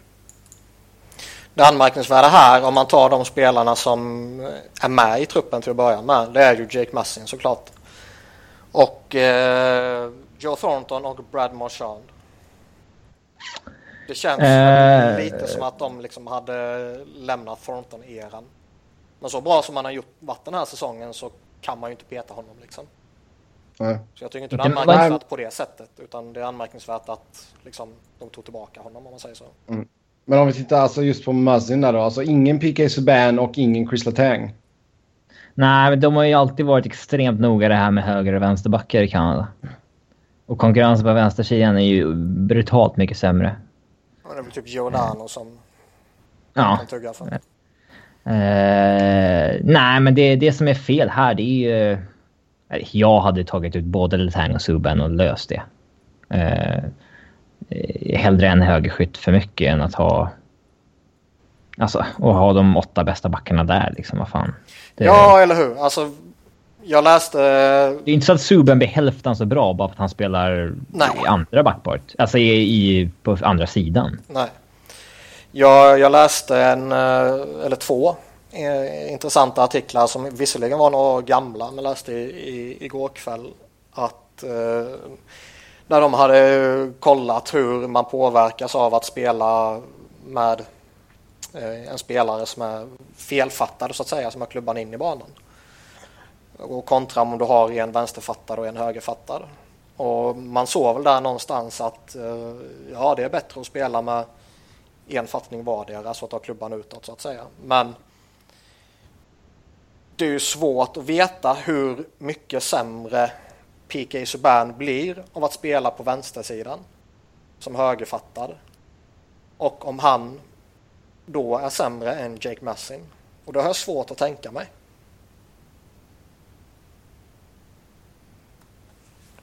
Det känns liksom... Eh, ja, det känns udda. Jag gillar det inte. Nej. Uh, men problemet är att Kanada kommer med ett superlag oavsett vad de tar ut egentligen. Ja, det är klart. Alltså, de, kan ju, de kan ju peta Crosby och liksom Ben och Seguin och ändå vara jättebra. Mm. Drar sig Ryssland ut så skickar de Kanada 2 istället. är, det jätte, är det inte jätte, jättekonstigt att Matt Duchene är med för övrigt? Jo, framförallt när de petar Corey Perry. Ja, alltså... Taylor Hall well. petade också. Han har ju varit lite... Han, liksom, han har varit med ofta. Mm. Men Corey, uh, Corey Perry är ju faktiskt jätteanmärkningsvärt. Verkligen. Mm. Ja, vi går vidare. Då har vi Team North America, U23-laget. Eh, målvakter där, John Gibson, Connor Hellebuck, Matt Murray. Backar, Aaron Eckblad, Seth Jones, Ryan Murray, Morgan Riley, Shane Gossesberg, Colton Pareko och Jacob Truba. Forwards, Sean Couturier, Jack Eichel, Johnny Hockey, Dylan Larkin, Nathan McKinnon, Connor McDavid, JT Miller, Sean Monahan, Brandon Saad, Jonathan Drouin, Austin Matthews, Ryan Nugent Hopkins och Mark Scheifele. Jäklar vilket lag detta är alltså. Det kommer bli jätteskoj att följa det laget. Jag är, mm. jag, jag är nästan mer taggad på att följa det laget än Tre Kronor. Vad har vi för noticeable snubs här då, utom Galchenyuk? Eh, Huberdo, Domi, typ. Mm. Mm. Alltså det är ju, forwardsidan är ju svinbra så det är ju ganska stängt där. Och mm. det är fan så mycket roligare att se Austin Matthews. Oh ja. Dock tycker jag att Galchenyuk är lite uh, anmärkningsvärd petning. Ja. Han är faktiskt duktig. Ja, helt okej. Okay. Ja, det är väl ja. de också. Varför uh, har inte Finland annonserat sin trupp? Jo. Okej, den ligger i en annan artikel alltså. Korrekt. Mm. Japp. Uh, sen Team Europe, Europalaget där då. Uh, målvakter Fredrik Andersen, Jaroslav Halak, Thomas Greisch. Så två Islanders-målvakter med där. Eh, backar Zdeno Chara, Roman Josi, Dennis Seidenberg, Andrei Sekera, Mark Strait, Christian Erhoff och Lukas Pisa. Forwards Mikkel Böttger, Leon Dreisaitl, Jannik Hansen, Marian Hossa, Anje Kopitar, Frank Nielsen, Thomas Tatar, Thomas Vanek, Mats Zuccarello, Pierre-Edouard Bellamer, Marian Gaborik, Nino Niederreiter och Tobias Rieder. Ja, faktiskt, Inte lika roligt som U23-laget. nej. Alltså, pff, deras backbesättning är ju fan skrämmande. Alltså plocka bort Roman Josi och liksom Zdeno Chara håller ju fortfarande en god nivå men han är ju inte gamla Chara. Men utöver de två lik, så är det ju liksom. skit liksom. Ja men det är, så här, det är spel som är slut. Liksom. Seidenberg, ja. det, det blir intressant att se när man inte kan gömma dem liksom. Ja. Uh, har du en sån kille så kan du gömma honom rätt bra men har du liksom tre, fyra stycken då, uh, då är det svårt. Mm. Uh, jag har faktiskt ja. inte, jag har inte kollat efter liksom eller vet, brytt mig om att undersöka vilka som petades. Men Svårt att veta vilka som vill komma också. Det är, ja, alltså men sen... jag har ju sagt nej liksom. Och... Ja, men han är ju check i och för sig. Mm. Ja, jag menar, ja. men, men, nej, men jag menar liksom att någonstans känns det som att det här laget har ju vissa spelare har ju fått en del i det här laget lite politiskt sådär. Att de vill ha många nationaliteter. Mm. Bell Bellamare till exempel. Mm. Ja, det är sant. Ja, lite sånt där känns det som, tror jag. Mm. Kopitar liksom, de måste sälja in Slovenien. Mm. Uh, Kopitar måste ju varit första namnet de satte ner på det här laget. Hur kan du hugga på såna här grejer Sebbe? Varje jag gång. Jag vet inte, jag går på det. jag går på det. Vi ska säga grattis till Hull City också. Nej. Jo. Uh, även fast jag hade hellre velat se Sheffield Wednesday. Uh, nej, alltså Europalaget... Ja, blä. Det känns väldigt med. Ja, det borde Mellan, inte vara med. Mellanmjölk, helt enkelt. Inte ens det. Uh, vi går vidare och tar en titt på Finland och vi på målvaktssidan. Tuk Tukka Rask, Pekka Rinne och Mikko Koskinen. Sen har vi Vilket jävla statement till uh, Antiniemi och Karl Lehtonen. Mm, att de har varit helt bedrövliga. Ja. Men ja, men sen samtidigt så eh, det kan väl vara lite politik där också. Tukka Rask och Pekka Rinne är väl rätt uh, givna kanske. Och sen belönar man Koskinen efter ett väldigt bra VM. Mm. Han kommer att vara tredje målvakt ändå liksom. Mm. Var med och lära. Titta och lära. Eh, backarna då. Jyrki Jokipakka, Sami Lepisto, Esa Lindell, Olli Mäte, Ville Pocka, Rasmus Ristolainen och Sami Vatanen. Forwards, där hittar vi Sebastian Aho. Eh, fel Sebastian Aho. Eh, Alexander Barkov, Jonas Donskoj, Valtteri Filppula, Mikael Granlund, Erik Haula, Jussi Jokinen, Mikko Koivu, Leo Komarov, Lori Korpikoski, Patrik Laine, Jori Lehtera och Tevo Teravainen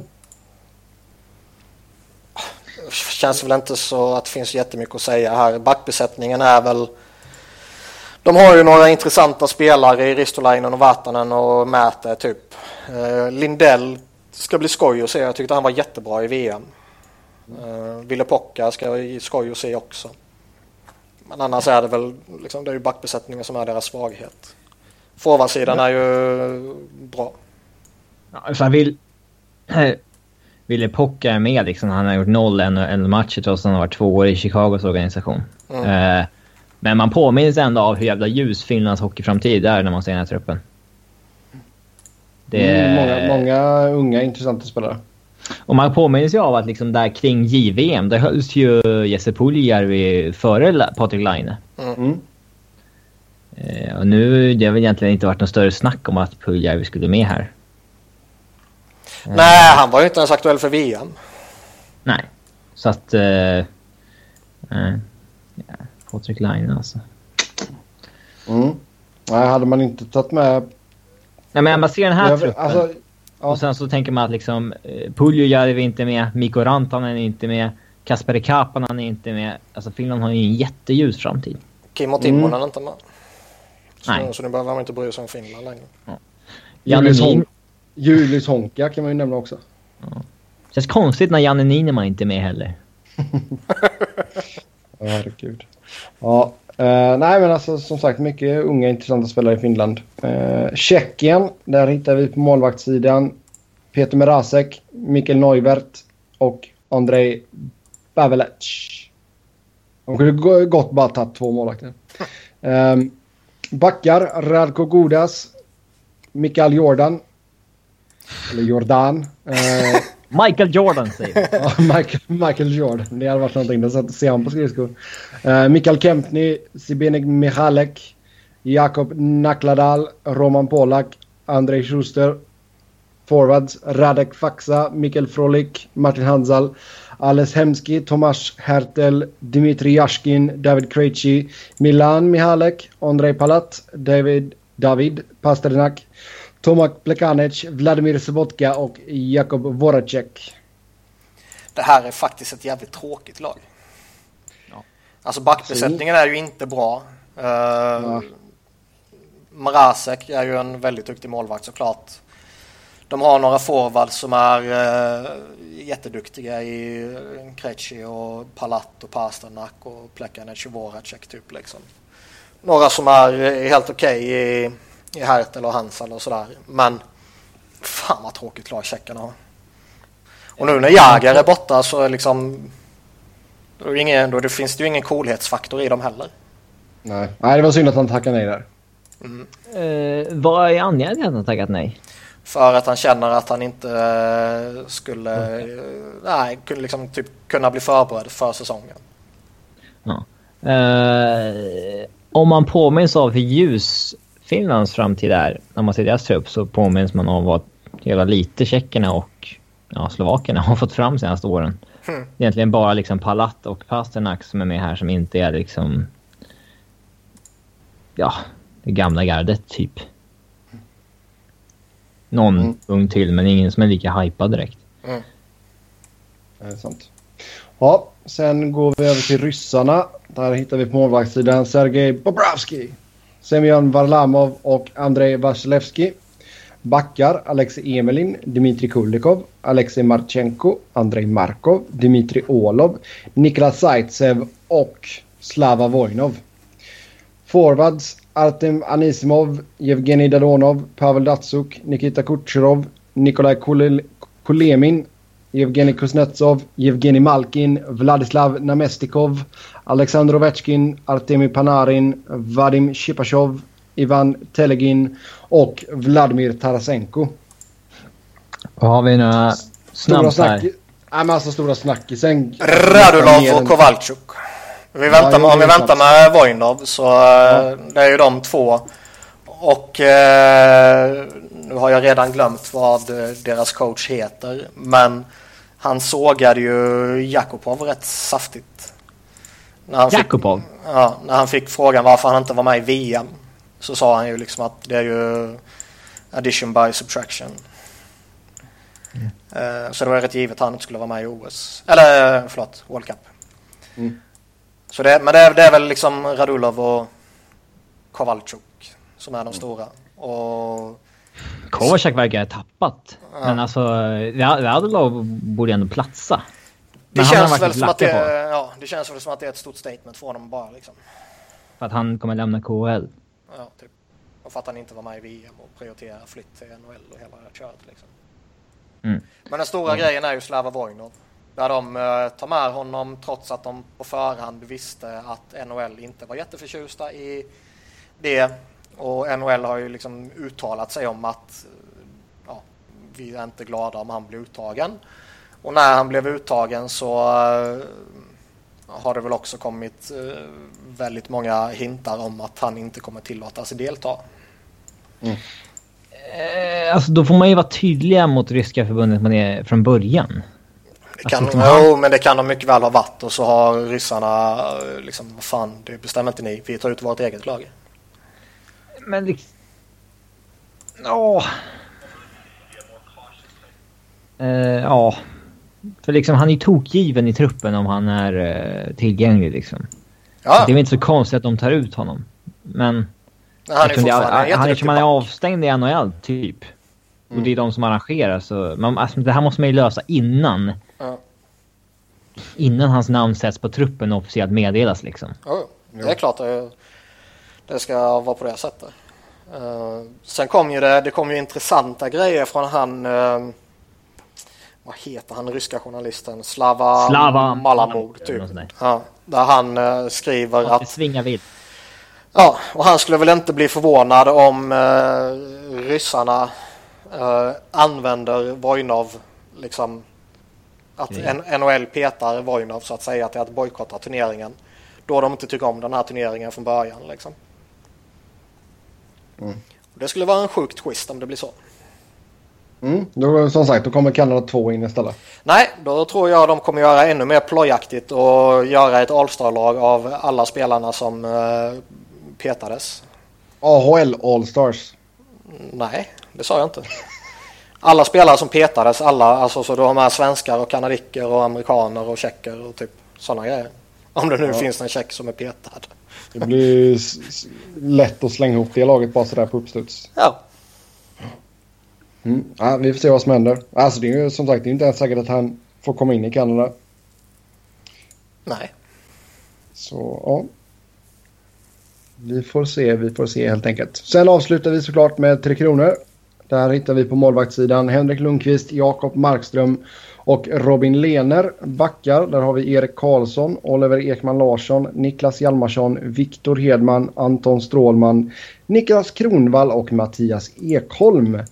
Forwards Henrik Zetterberg, Sedin-tvillingarna, Niklas Bäckström, Louis Eriksson, Gabriel Landeskog, Filip Forsberg, Alexander Sten, Patrik Hörnqvist, Karl Hagelin, Jakob Silverberg, Marcus Kryger och Karl Söderberg. Uh, ja, vad tycker vi om den här? Vi har varit kritiska till Kronvall såklart innan, men det, det är vad det är just nu. Men Mattias Ekholm tog sista backplatsen. Alltså jag, jag har inte så värst mycket att säga egentligen om uh, den Vem det var sista backen? Liksom. Nej. nej. Alltså om du väljer mellan Klingberg och Ekholm och Lindholm så alla tre är så pass duktiga så du kan egentligen inte göra fel. Mm. Problemet, man gjorde, problemet man gjorde är ju att man måste nöja sig med en av dem i och med att du tog ut Kronvall. Mm. Ja, det är sant. Ja. Uh, hur, hur, tror du man kommer att... Eller ja, vi ska gå in på det lite senare förresten, så vi släpper det. Men uh, om vi tittar på förarsidan då. Uh, ingen Gustav Nyqvist. Det är lite förvånande i och med hans VM, för jag trodde att de skulle vara så pass kortsiktiga att de tänker liksom... Eh, alltså ett bra VM skulle man slänga sig in i truppen direkt liksom. Men de, det är heller inte ol, det är heller inte konstigt att de säger att eh, anledningen till att han är med är att han måste spela i topp 6. Mm. Den platsar han inte. Och det är ju Trump såklart.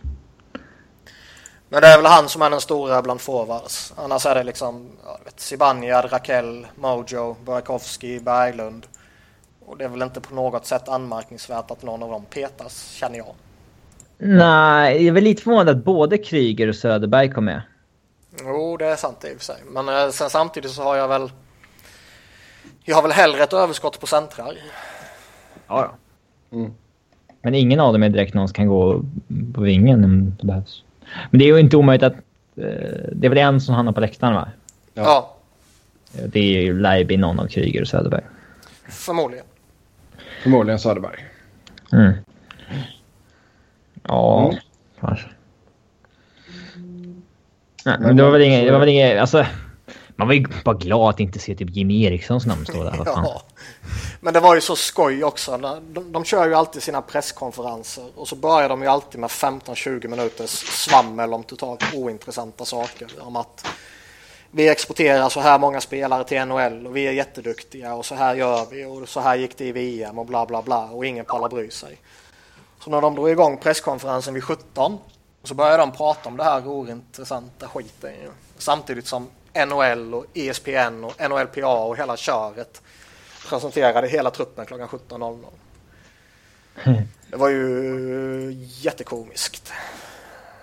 Så folk som satt på presskonferensen och väntade eh, på att Grönborg skulle presentera truppen fick ju redan truppen på Twitter och så vidare. Liksom. Så det blev ju jävla amatörer liksom. Så det var lite skoj. Annars är det ju liksom ja, målvakterna. Det är skitsamma vilka målvakter du tar ut bakom Henke Lundqvist. Alltså av de som förhoppningsvis var aktuella. Det Men det är klart att det är rätt att Robin Lehner är med. Han är ju den näst bästa målvakten vi har. Framförallt är han ju lagets enda polis. När, när hade Tre Kronor senast en polis i laget? Douglas Murray VM 2008. ja, typ. Men det är liksom, ja. De tre målvakterna har jag inte så mycket att säga om egentligen. Uh, skulle du tagit ut Enrot istället så är ju inte det liksom skandal på något sätt. Eller skulle du ta ut uh, Läck lä istället liksom. Så, ja. Det konstiga är ju faktiskt att de väljer både Lener och Markström. Ja. Där trodde man ju helt klart att de skulle gå på Enrot och sen välja en av ja. de ja, så kallade unga målvakterna. Ja, ja. Mm. Sen är det väl backbesättningen, det är ju Niklas Kronvall som är liksom problemet. Eller ja, det är väl problemet i hela laget egentligen. För jag har inga problem med forwardsbesättningen. Det blir ju ruskigt intressant att se hur... Eh, ja, men alltså, kommer han vara sjunde back? Nej. Det blir intressant. Det verkar ju som att Popovic hade gjort något uttalande att eh, att de vill ha en rutinerad och defensiv stark back jämte Erik Karlsson eh, i samma veva som han bekräftar att Hjalmarsson kommer att spela på högersidan. Och det innebär väl typ per definition att Niklas Kronwall ska spela jämte Erik Karlsson. Enligt deras sätt att se på saken. Mm. Hur, eh, vi kan ju ta oss, ta, köra den här då. Hur skulle vi formera kedjorna och backparen? Jag skulle spela Forsberg, Bäckström, Sten. Landeskog, Zäta, Hörnqvist, Sedin, Sedin, Louis Eriksson. För den kedjan är så bra. Ja, men alltså vad fan, fortsätt med det liksom. Alla tre är ju fortfarande helt okej. Okay. Och sen Hagelin, Kryger, Silverberg, Söderberg extra forward.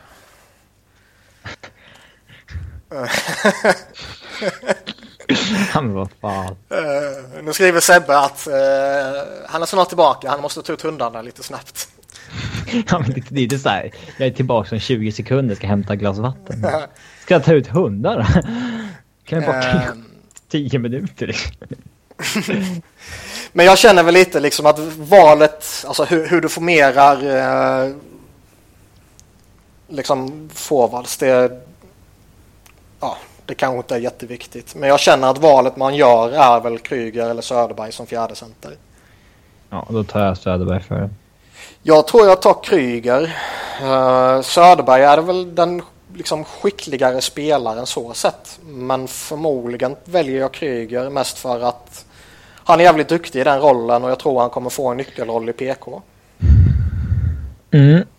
Hade det inte varit för att jag har sett Söderberg ta en väldigt, väldigt, väldigt bra tvåvägs eh, eh roll i Gävs så hade jag definitivt föredragit Kryger också.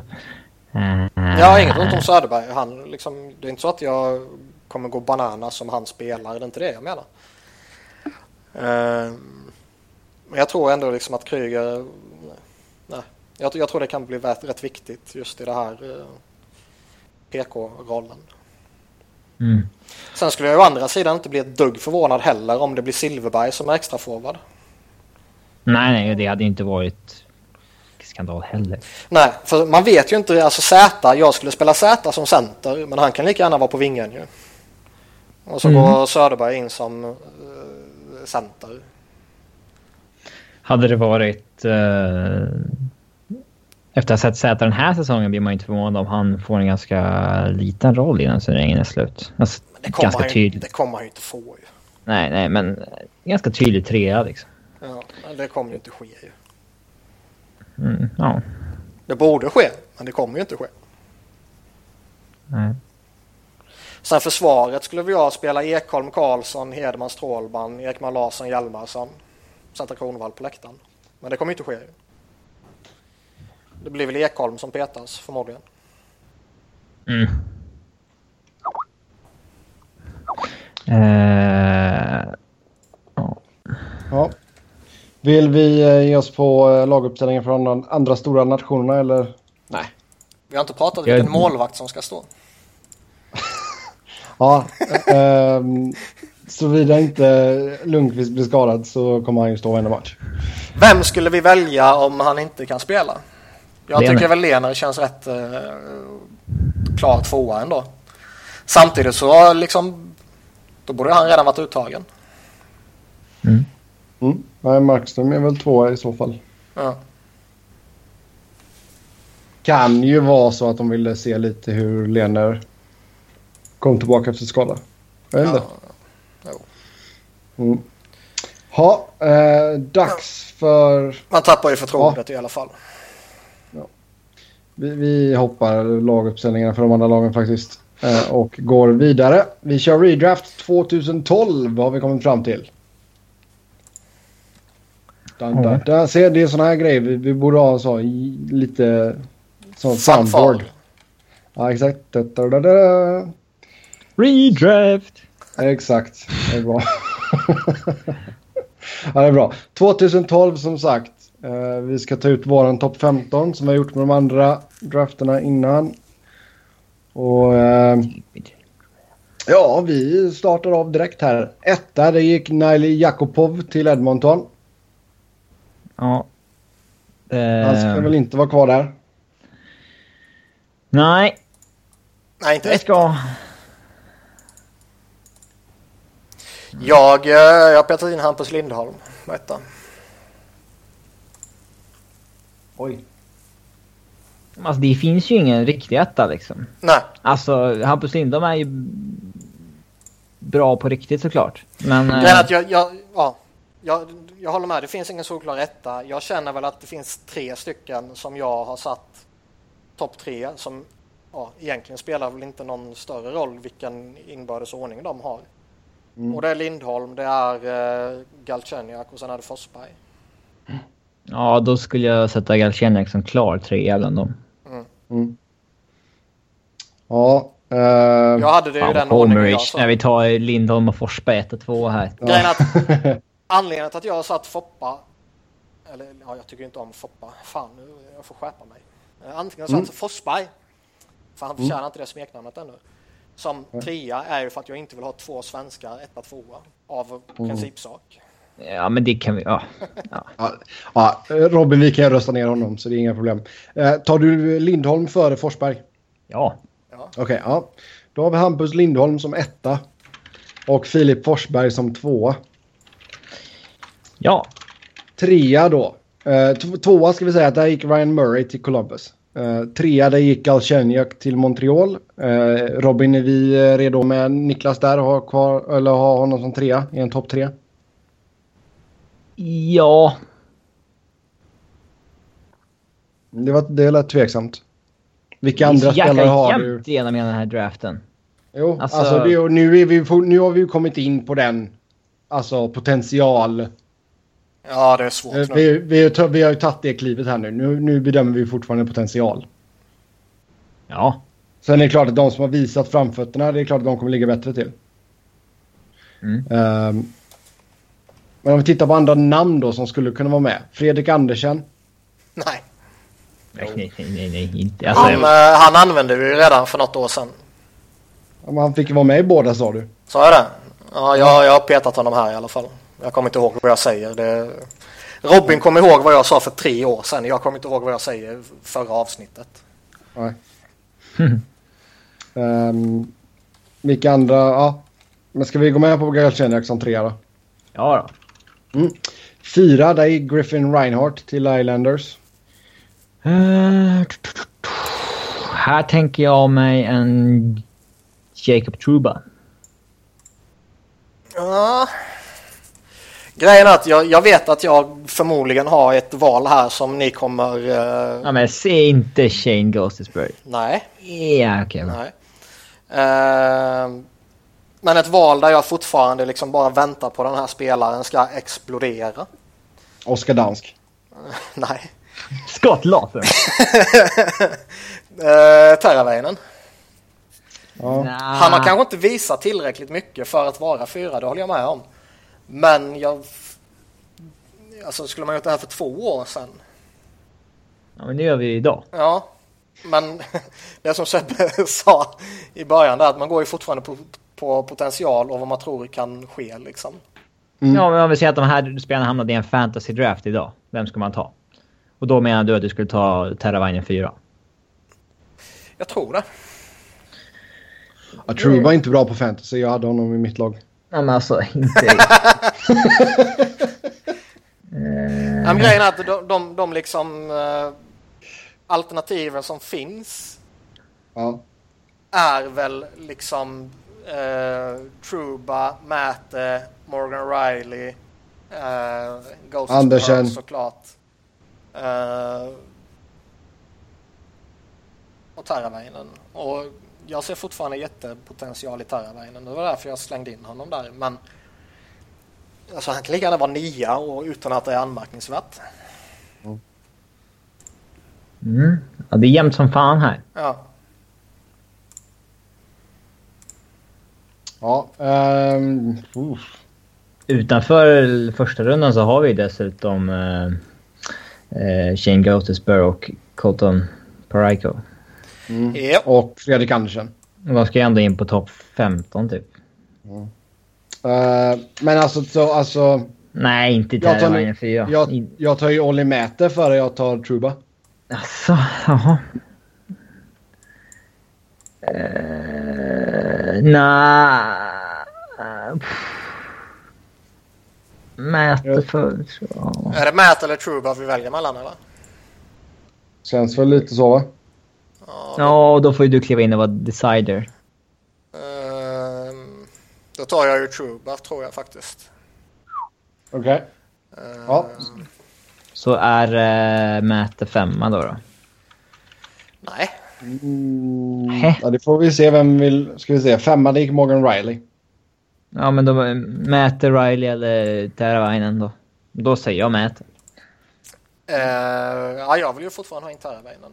Ja, uh, men då är Mäte femma. Du säger Mäte? Mm, jag säger Mäte. Okej. Okay. Vad sa vi? Truba mm. fyra och Mäte femma. Ja. ja. Sexare i Campus Lindholm. Och vi skickade upp honom hela vägen upp till förstaplatsen. Så vem ska in istället för Lindholm då? Då har vi alltså Terraveinen från eh, Niklas håll. Ja. Uh, jag vill ju ha in Fredrik Andersen. Ja men lägg av. Ja, men det kommer, lägg av. det kommer du inte få. Han är väl en av de spelarna i den här draften som har visat mest. Ja, men han är ju veteran. Jo, jo, men ändå. Om han är tillgänglig så får vi fan ta med honom, eller? Ja, ja alltså jag, vet, jag vet faktiskt jag, jag minns inte vad jag sa som jag sa till dig Du tillät så... att han skulle vara med. med? ja.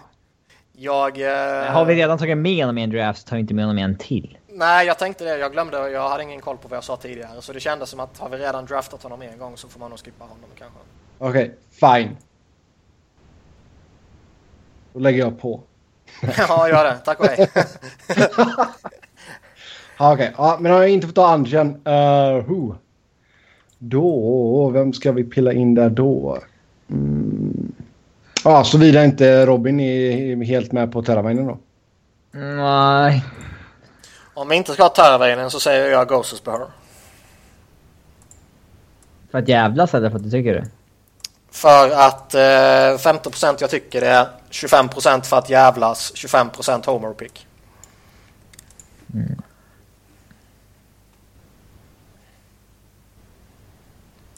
Ja, oh, gud. Um, alltså det är ju, jag ska, han har ju talang killen, det kan man ju lugnt säga. Um, alltså jag skulle ju sätta Morgan Riley före Ghost Spur. Det hade inte jag gjort. Så mycket kan jag säga. Så väljer vi mellan de två så tar jag ju Ghost Bear. Ja. Köp hypen nu Robin. Ja men. Köp hypen! Du bajar ju in på så hypar så jävla lätt. Gjort. Men säkert sån här som tyckte att Corey Konasher skulle bli årets rookie för typ fyra år sedan. Nej, riktigt så illa är det inte. Det finns ju en viss hype kring Morgan Riley också i Toronto. Hockeys vecka. Det är bara för att det är Toronto. Den räknas ju inte.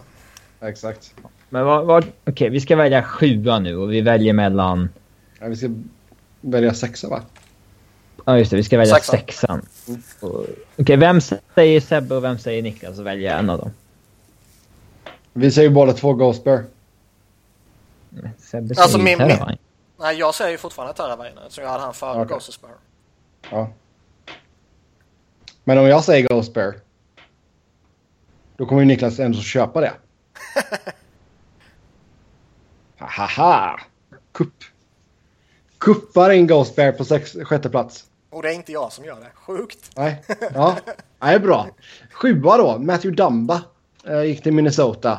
Niklas vill fortfarande ha in Terravainen såklart. Um, vad kan vi hitta för andra namn här? Thomas Hertel. Mm. Nej, alltså grejen är att jag, jag, känner, vill man inte ha Terravainen där, vilket jag så, såklart har full respekt för, så ser jag väl antingen Morgan Riley eller Colton Pareko. Vasilevski måste ge lite löv till målvakterna. Nej, det måste han inte. Um, När kommer Sebbe börja tjata om Tanner Pearson då? Ja, för fan. Ja, det blir inte på ett tag. Men det är som sagt det är de tre uh, namnen som jag har på gång nu så att säga. Uh, vad sa du nu? Du hade Taravainen, Pareko och? Riley. Riley. Uh, pff, ja du. Ja, men då kan vi väl köpa Taravainen då så du får in honom. Jag skulle ta bägge de backarna för honom. Oj. Mm, säg vad du föredrar då. Ja, som jag sa, om bra kommer fyra, femma eller alltså, åtta eller nia, det är ju skitsamma egentligen. Liksom. Det är så jämnt. Det är ju bara en smaksak. Ja, liksom.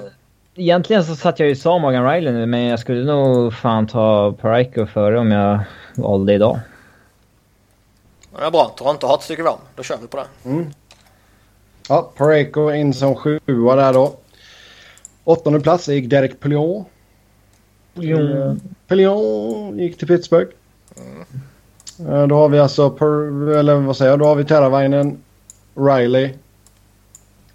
Eventuellt en Tom Wilson. Ja, för fan.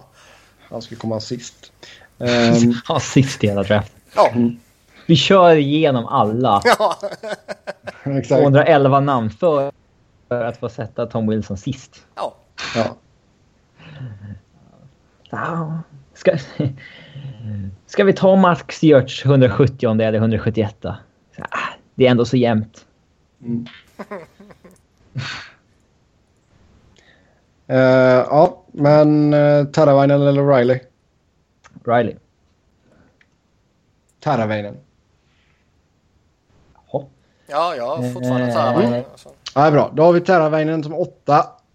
Nia, där gick Jacob Trooper. Men han har ju kickat upp en del. Så uh, mm, då har vi Morgan Riley kvar då. Vem ja. utmanar? Det kommer ett glapp här egentligen. Nu kommer det ett glapp tycker jag. Och, eh, eller rättare sagt, jag har ju Morgan Riley här och efter Morgan Riley kommer det ett glapp. Eh, ner till två målvakter.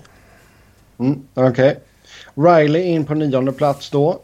Eh, tionde plats. Där gick Slater... Koko. Koekek. Koekek. Slater Coco. Um, Han heter Slater Coco. Ja, visst. Uh, här har jag ju ja, Andrei Vasilevski och Connor Helleback.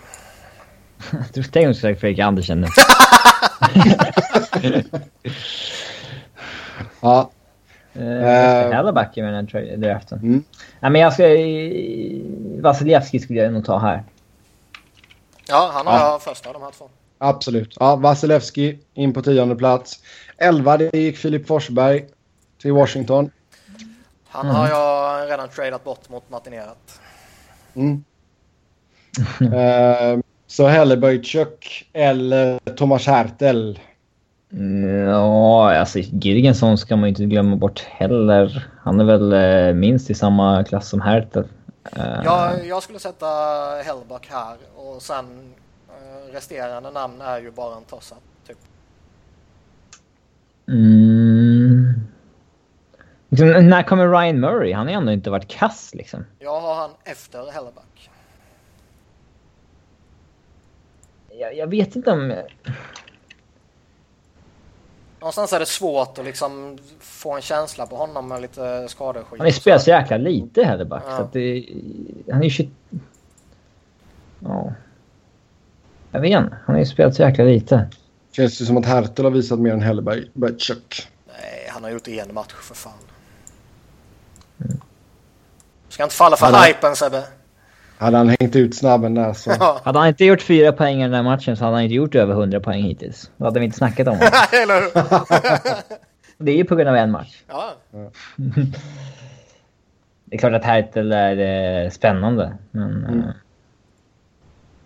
men du tycker Connor går före? Nej, jag tycker nog... Jag hade nog inte haft med Hellback på topp 15 här. Uh, han har visat säkert lite så att... Okej, okay, men då har vi alltså kvar som skulle kunna utmana då. Jag säger Hertel. Niklas säger Connor Hellebuch. Jag säger uh, Girgensons. Och du säger Girgensons. Mm. Ja, då tar jag hellre Hertel i så fall om jag måste ändra någonting. Mm. Okej, okay, då blir det Hertel. Mm, då blir det Hertel.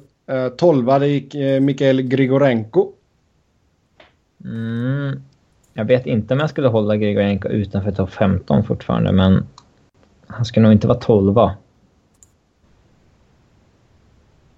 Nej, då har vi alltså Helleberchuk, Girgensons, Ryan Murray. Alltså är Jakobov ens med på en topp 15? Ja, det är väl där på ja. håret. Men jag du har honom som fem, 15, Niklas? Jag har honom innan 15. Okej, okay, ja. Men, okay, jag, men jag, jag, jag, har ju fortfarande Conor Helleback eh, kvar så att säga. Och efter honom har jag Ryan Murray. Och om inte ni vill ha Helleback så är min röst Murray liksom. Ja, jag skulle nog hellre ta Ryan Murray för uh, Jakobov. Ja. Mm. Mm. Då går Ryan Murray in som tolva. Trettonde, där hittar vi Radek Faxa. Eh, som sagt, Helleback fortfarande kvar, men eh, annars Jakobov. Ja, jag säger fortfarande Grensons. Jag har inte med han på topp 15.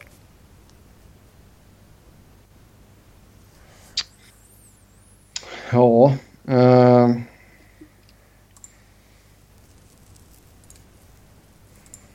Ja, men ja, Jakobov. The Jack. Mm. Alltså han har ju fall... Han har ju... Alltså ja. Han är ju verkligen underpresterat men det är... Ja, nej. In med honom på 13 plats i alla fall. 14 plats där gick Semges Girgensons. Han kan få vara kvar där. Ja, som sagt, jag är fortfarande Hellback och på 15 plats har jag Jake McCabe. Som jag alltid har varit jävligt hög på. Mm. Ja, han kommer inte du, med. Då är du nedröstad där då. Så Girgensons 14, han stannar där. Ja. Jävla skandal för fan. 15 plats det är Cody Ceesay till Ottawa. Uh,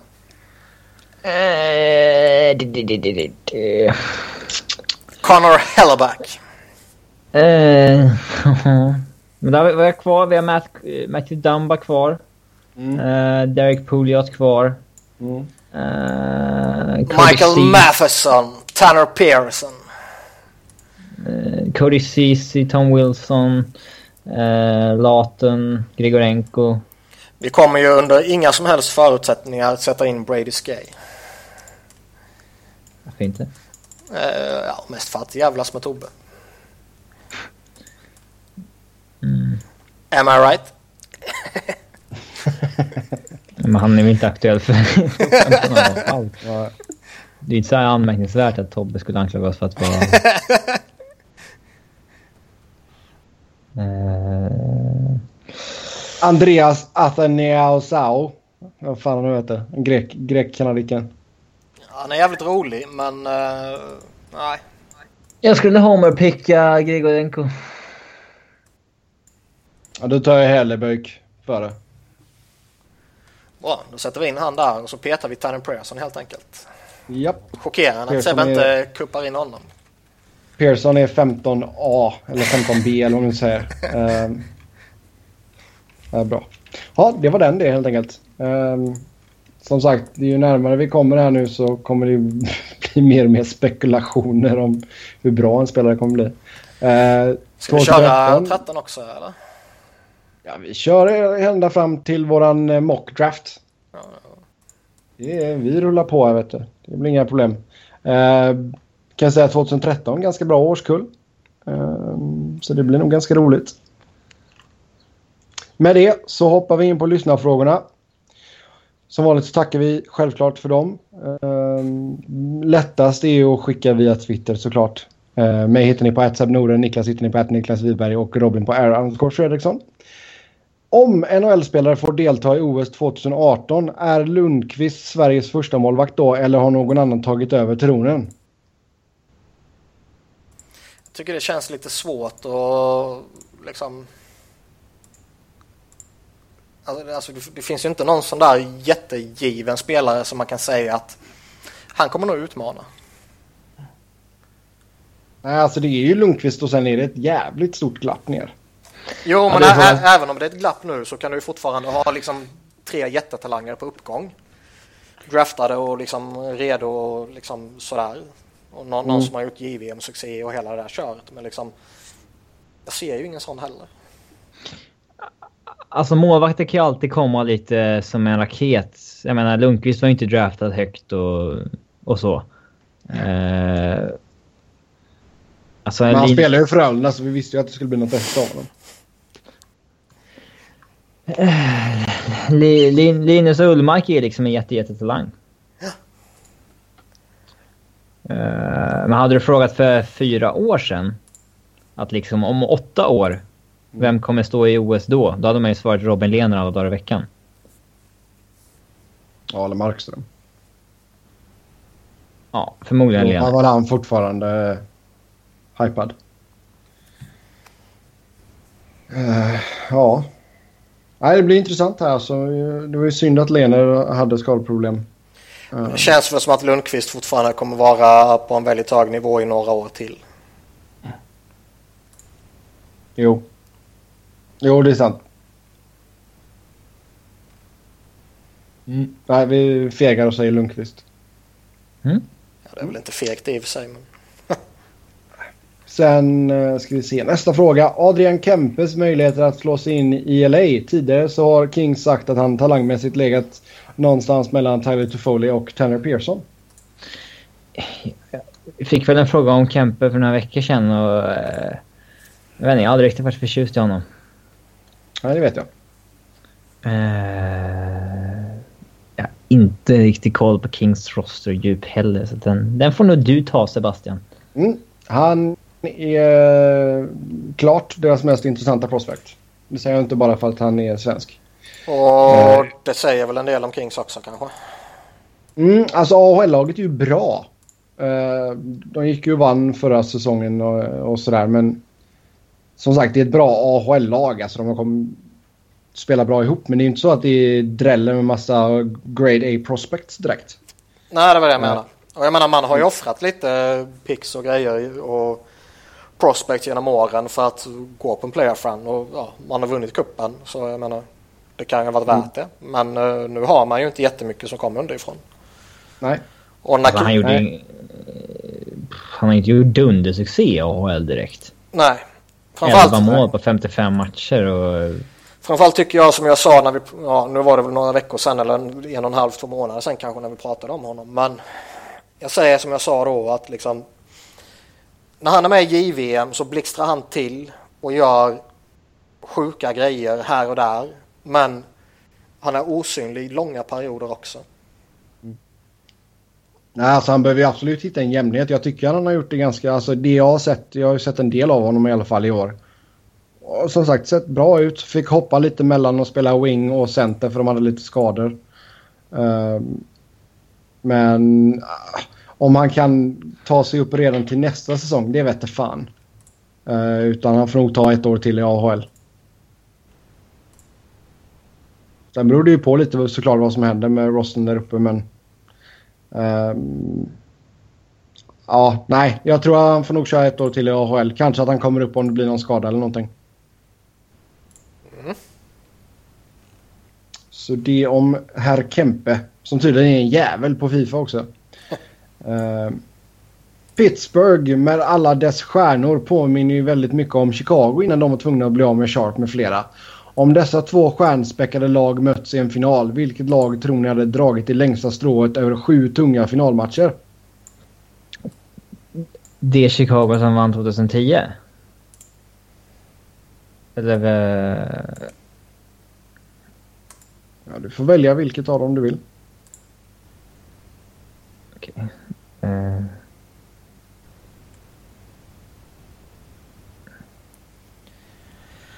Vad mer? Omformulera frågan gärna. Om Pittsburgh hade gått upp i final. I år idag, eller? Ja, i år. Årets Pittsburgh. Mot valfritt Chicago-lag? Ja, mot valfritt Chicago-lag som vunnit nu senast innan de... Eller alltså jag antar väl att det är... Robin, hur... Eh, eller Niklas, hur ser du denna frågan? Jag vilket, ser det väl vilket Chicago-lag tror du att det är? Första mästarlaget. Ja. Tolkar jag det som. Då hade jag sagt eh, Chicago-laget. Alltså Pittsburghs lag i år är inte så jävla imponerande. Nej, jag håller med dig. Jag skulle ta Chicago 2010. Mm. Fyra raka.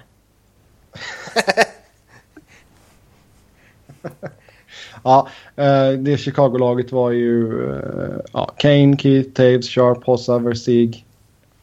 Vi behöver inte prata uh, mer om den finalen, Seppe. Afflin. Okej okay, då. Uh, mer Pittsburgh. Uh, Sullivan har ju som... Fan vilka ledande frågor. Sullivan har ju som alla vet gjort ett grymt bra jobb med laget hittills. Kan Pittsburgh möjligen bli det nya Chicago med alla dessa stars under en 3-4 års period innan vissa kontrakt blir för dyra? Eller räcker detta laget bara denna säsong, möjligen över nästa säsong och sedan split som Chicago var tvungna att göra till slut? Jag ser inga riktiga likheter mellan det där Chicago och det här Pittsburgh. Jag, eh, det är väl liksom, det här är fortfarande alltså, liksom ett... Framförallt så är det väl väldigt, som jag ser det, få kontrakt de har som är utgående den närmsta tiden som kommer ge jättehöga löneökningar. Nej, alltså... Alltså de har Crosby, de har Malkin, de har Kessel, de har Letang, de har Fleury, de har Mäte. Uh, Hagelin är ju sådana hyggligt långt. Hörnqvist har, uh, vad har han, två år kvar efter denna säsongen liksom. Mm. Uh, och liksom de har, det känns väl inte riktigt heller som att de har några liksom du vet de här unga spelare som fortfarande är på entry level kontrakt eller ett första billigt kontrakt och så vidare och, och som sen kommer skjuta upp så småningom som man kände att Chicago var i en sån sits. Nej, det här är ju ett veteranlag. Ja. Uh, så jag, jag, nej, jag säger som Robin, jag tycker det är svårt att jämföra. Alltså mm. den, den enda spelaren som möjligtvis kan inom den närmsta tiden hoppa upp på ett riktigt bra kontrakt, det är väl Matt Murray. Ja, ja, om han fortsätter på den här inslagna vägen så absolut.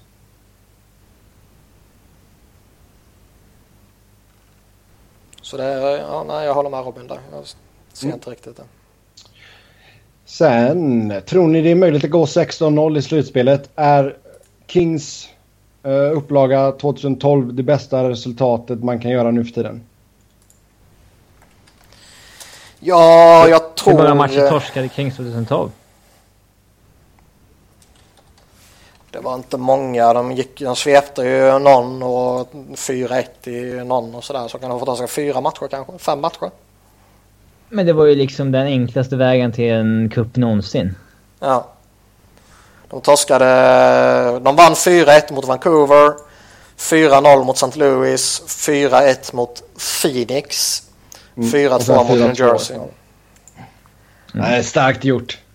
Men det är nog... Eh, Där är ju nyckeln att de hade en jävligt enkel väg dit. Ja. Men det är nog... Eh, nej. Men jag, jag, jag, tror knappast man kan göra det bättre än så alltså. Nej. Mm. Men återigen. Det var inte de som gjorde det bra. Utan det var en enkel väg dit. Äh, sluta nu. De gjorde det jättebra.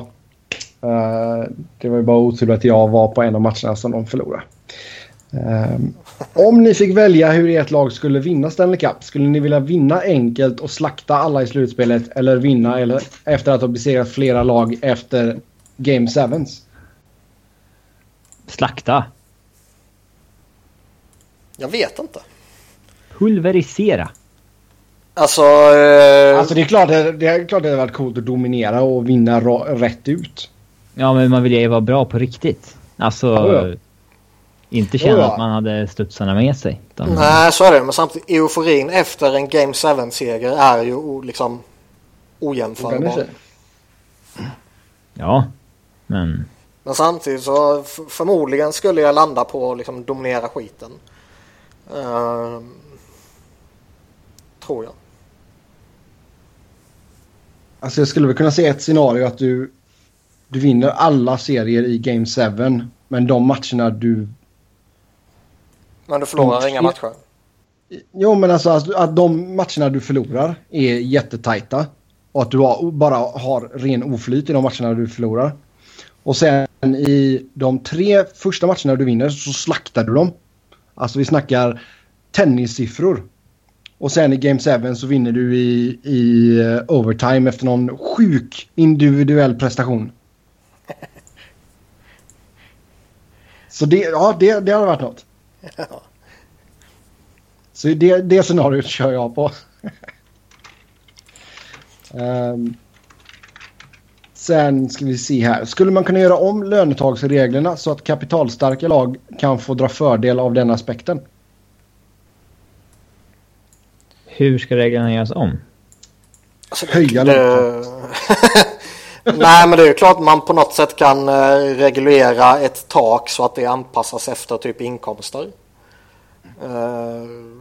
Nej, det är trams. An antingen har man ju ett lönetak som är liksom eh, vad heter det i USA och Kanada? Hard cap heter det va?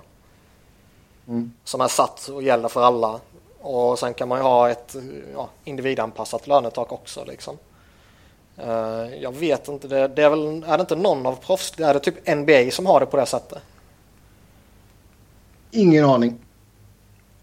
Jag för mig jag har läst ja. något om det, att det var någon av proffsligorna som antingen hade det eller som övervägde att införa ett eh, soft cap eller vad fan man säger som typ anpassas efter vissa förutsättningar. Alltså jag vet att du kan ju, alltså nu vet inte jag hur det är i dagens NBA men jag vet att förr så har man ju kunnat alltså betala, alltså de kallar det för typ luxury tax eller någonting liksom. Ja. Att du kan ta på dig hur mycket som helst och så får du betala för det liksom. Ja, jag kan inget NBA överhuvudtaget så jag har ingen aning. Nej. Sen finns det ju liksom man har ju som de har i, i fotbollen.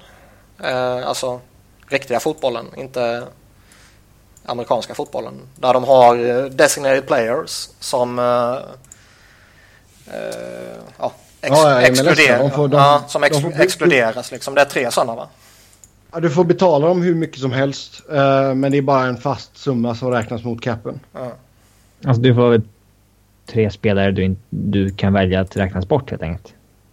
Alltså säg att de... Typ. Säg, alltså David Beckham var ju en sån spelare till exempel. Uh, så han fick ju betalt hur mycket som helst. Men så är det bara en fast summa. För skojs skull nu då så säger vi att det är 7 miljoner som räknas mot capen. Men han kan tjäna typ liksom 12. Han kan tjäna hur mycket som helst. Ja. Eh, KL har väl haft något liknande också. Jag för mig. Om de fortfarande har den sak, jag vet inte. Men de hade väl så ett tag förut också. Det var tre spelare man inte behöver räkna typ. Men ja, det blir svårt att få in det i ett CBA. Jag spelar nog inte mot det, men... Uh, nej, jag, en av anledningarna till att jag gillar NHL så mycket som jag gör är att för att det inte har skenat iväg så jäkla mycket ekonomiskt vad gäller liksom att vissa klubbar kan betala sjukt, sjukt, sjukt mycket mer än andra som det har blivit i fotbollen och sånt där. Det, jag hoppas att det inte, det inte blir så i NHL också. Mm. Eh, sen är det någon som undrar ifall det blir slutspel för Buffalo nästa säsong och håller Robin Lehner som första målvakt. Han bara skadefri så tror jag mycket väl att han kan hålla. Mm. Eh, även om han är eh, liksom 24 bast och kanske någonstans det här är det väl någonstans grej, eller gränsen går för om man ska räkna som talang eller inte. Men han är fortfarande talangfull. Det är ju snarare skadeproblem och skit som har eh, vad säger man, gjort att hans utveckling inte har skjutit fart. Mm. Jo, det är sant. Eh, så det tror jag definitivt han kan göra. Om de går till slutspel eller inte. Alltså jag tror, jag tror mycket väl att de kan vara ett bubble team. Alltså göra upp om de sista platserna. Mm. Eller precis missa. Alltså bubbellag på svenska. Ja.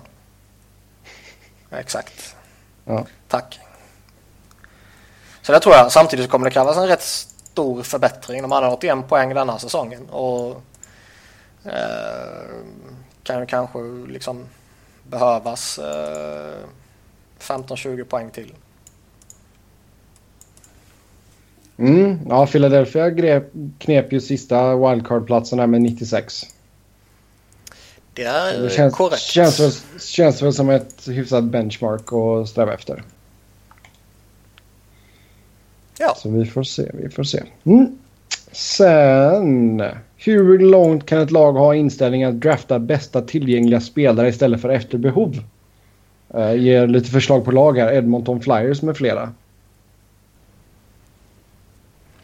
Jag alltså, tycker man väl i generell regel ska man alltid drafta bästa spelare. Ja. Uh, det tycker jag också. Däremot har det väl liksom... Jag minns att jag har pratat eh, om Edmonton för någon säsong sen. Typ att liksom okej okay, nu har de plockat på sig forwards nu behöver de fan plocka en back liksom. Mm. Uh, men de är väl en lite speciell sits där. Ja, men det är, det är, väl något, det är väl det man ska snacka om, vart gränsen går. Liksom. Ja. Mm. Uh, jag, vill, jag hade inte, skulle inte ha något emot att ta fem målvakter i samma draft. Liksom. För det är ju max två av dem som kommer bli... Alltså leva upp till vad man tror. Uh, ja, ja, blir det alla fem så är det ju gyllene läge trada typ. Ja, alltså det är ju sen, det är, det är sen när du har dina assets som du måste tänka positioner. Men när du plockar på dig assets ska du ju bara tänka vad de kommer ha för värde liksom. Mm.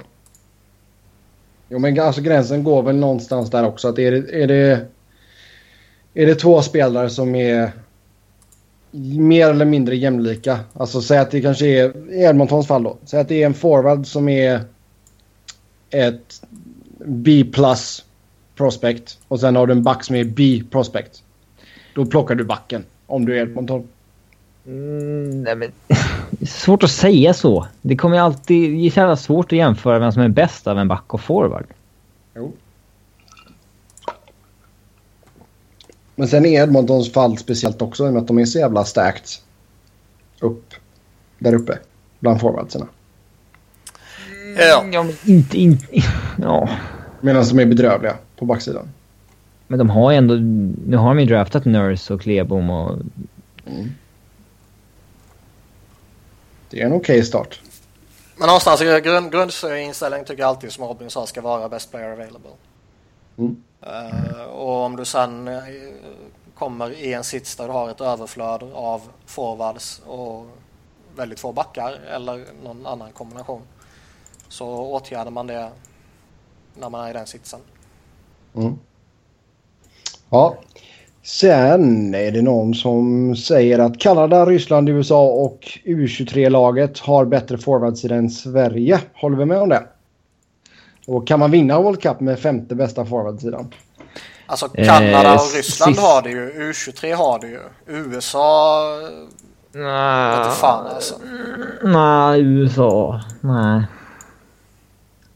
Eh. De alltså USA de kan ju sätta upp en jävligt skicklig topp 6 med Kane och Pavelski, Stefan, Parise, Wheeler och Pacioretty typ. Den är ju högklassig och eh, någonstans kanske jämförbar med Sveriges. Eh, kanske till och med bättre enligt vissa. Men jag tycker när man vet, räknar upp alla de här stolpskotten som vi nämnde tidigare som de tog med så mm. känner jag väl ändå att det är ett övertag Sverige. Okej, okay. ja, så vi sätter in Sverige. Men vi har Kanada, Ryssland och U23 som bättre. Och Sverige går in som fyra då. Kanada och Ryssland är ju definitivt bättre forwardsida tycker jag. U23 mm. har ju liksom all den potentiella skickligheten de har. Mm. Uh, är det väl bara Kanada och Ryssland som kan matcha. Mm. Men tror, kan man vinna World Cup med femte bästa forwardsidan? Och då i detta fallet skulle det vara USA då? Uh, ja, det är klart. Har du, ja, har, du, alltså, har du en och... kort turnering, har du en målvakt som spikar igen och så har du kanske som i Tre Kronors fall uh, en av de bättre backbesättningarna liksom. Så det är klart du kan vinna om forwardsbesättningen inte är topp. Mm. Det är så pass jämnt mellan alla också. Det är ja. inte så, så att uh, ingen i Sveriges forwardssida skulle gå in i Kanadas. Nej, alltså ta Finland liksom. Tokarask, han storspelare, då kan Finland vinna. Mm. Det enda laget som jag känner kommer få stora problem, det är väl Tjeckien. Europalaget är ju så jävla svårt, man vet ju inte vad som händer med det där. Jag tror inte de kommer vinna, men... Det går inte att vinna med Kopitar som kapten. Nej, han har aldrig gjort det. Nej. Mm. Ja, sista frågan här då. Eh, om vi inte har fått in något annat sent. Så fall får du hojta till Niklas. Eh, Travis Conecci. Finns det någon chans att få se honom i NHL redan nästa år? Och bör han i så fall lotsas in via fjärde kedjan eller gå in som topp 6-spelare direkt? Har vi någon gång inte haft en flyer-fråga bland lyssnarfrågorna? Nej. Det är väl inte så jävla konstigt med tanke på det många Flyers-fans som följer mig. Så. No. Men eh, alltså, det är ju en del som talar för att han mycket väl kan börja säsongen i Flyers. Eh, men det, samtidigt är det så jävla svårt att säga nu. Hextall har ju å ena sidan hela tiden pratat om tålamod, att vi ska inte stressa in en spelare och även om han eh, kan uppfattas vara redo under training camp och kanske är det över 20 matcher så det är inte säkert att han är det över 82 matcher och så vidare. Uh, så om man tittar lite på hur de har agerat hittills så kommer han väl förmodligen inte spela i NHL. Uh, eh, om han går in och spelar i NHL så har inte jag några problem med att börja med honom lägre ner i hierarkin. Mm. Uh, det är ju många spelare som klivit in i ligan och fått börja i en fjärde kedja, tredje kedja och sen gjort jättebra. Jean Couturier börjar en fjärde kedja typ. Mm. Ja, då har vi vår lilla Flyers update där med andra ord. Um, med det så säger vi tack och hej. Niklas, du hade inga fler frågor eller? Nej, jag har fått något tema, det sparar vi. Mm. Då säger vi tack och hej som vanligt så följ oss via Twitter. Mig heter ni på @sebnoren, Niklas på Niklas Wiberg med C och enkel V och Robin på R underscore Fredriksson. Uh, ja, så tills dess, ha det gött. Hej!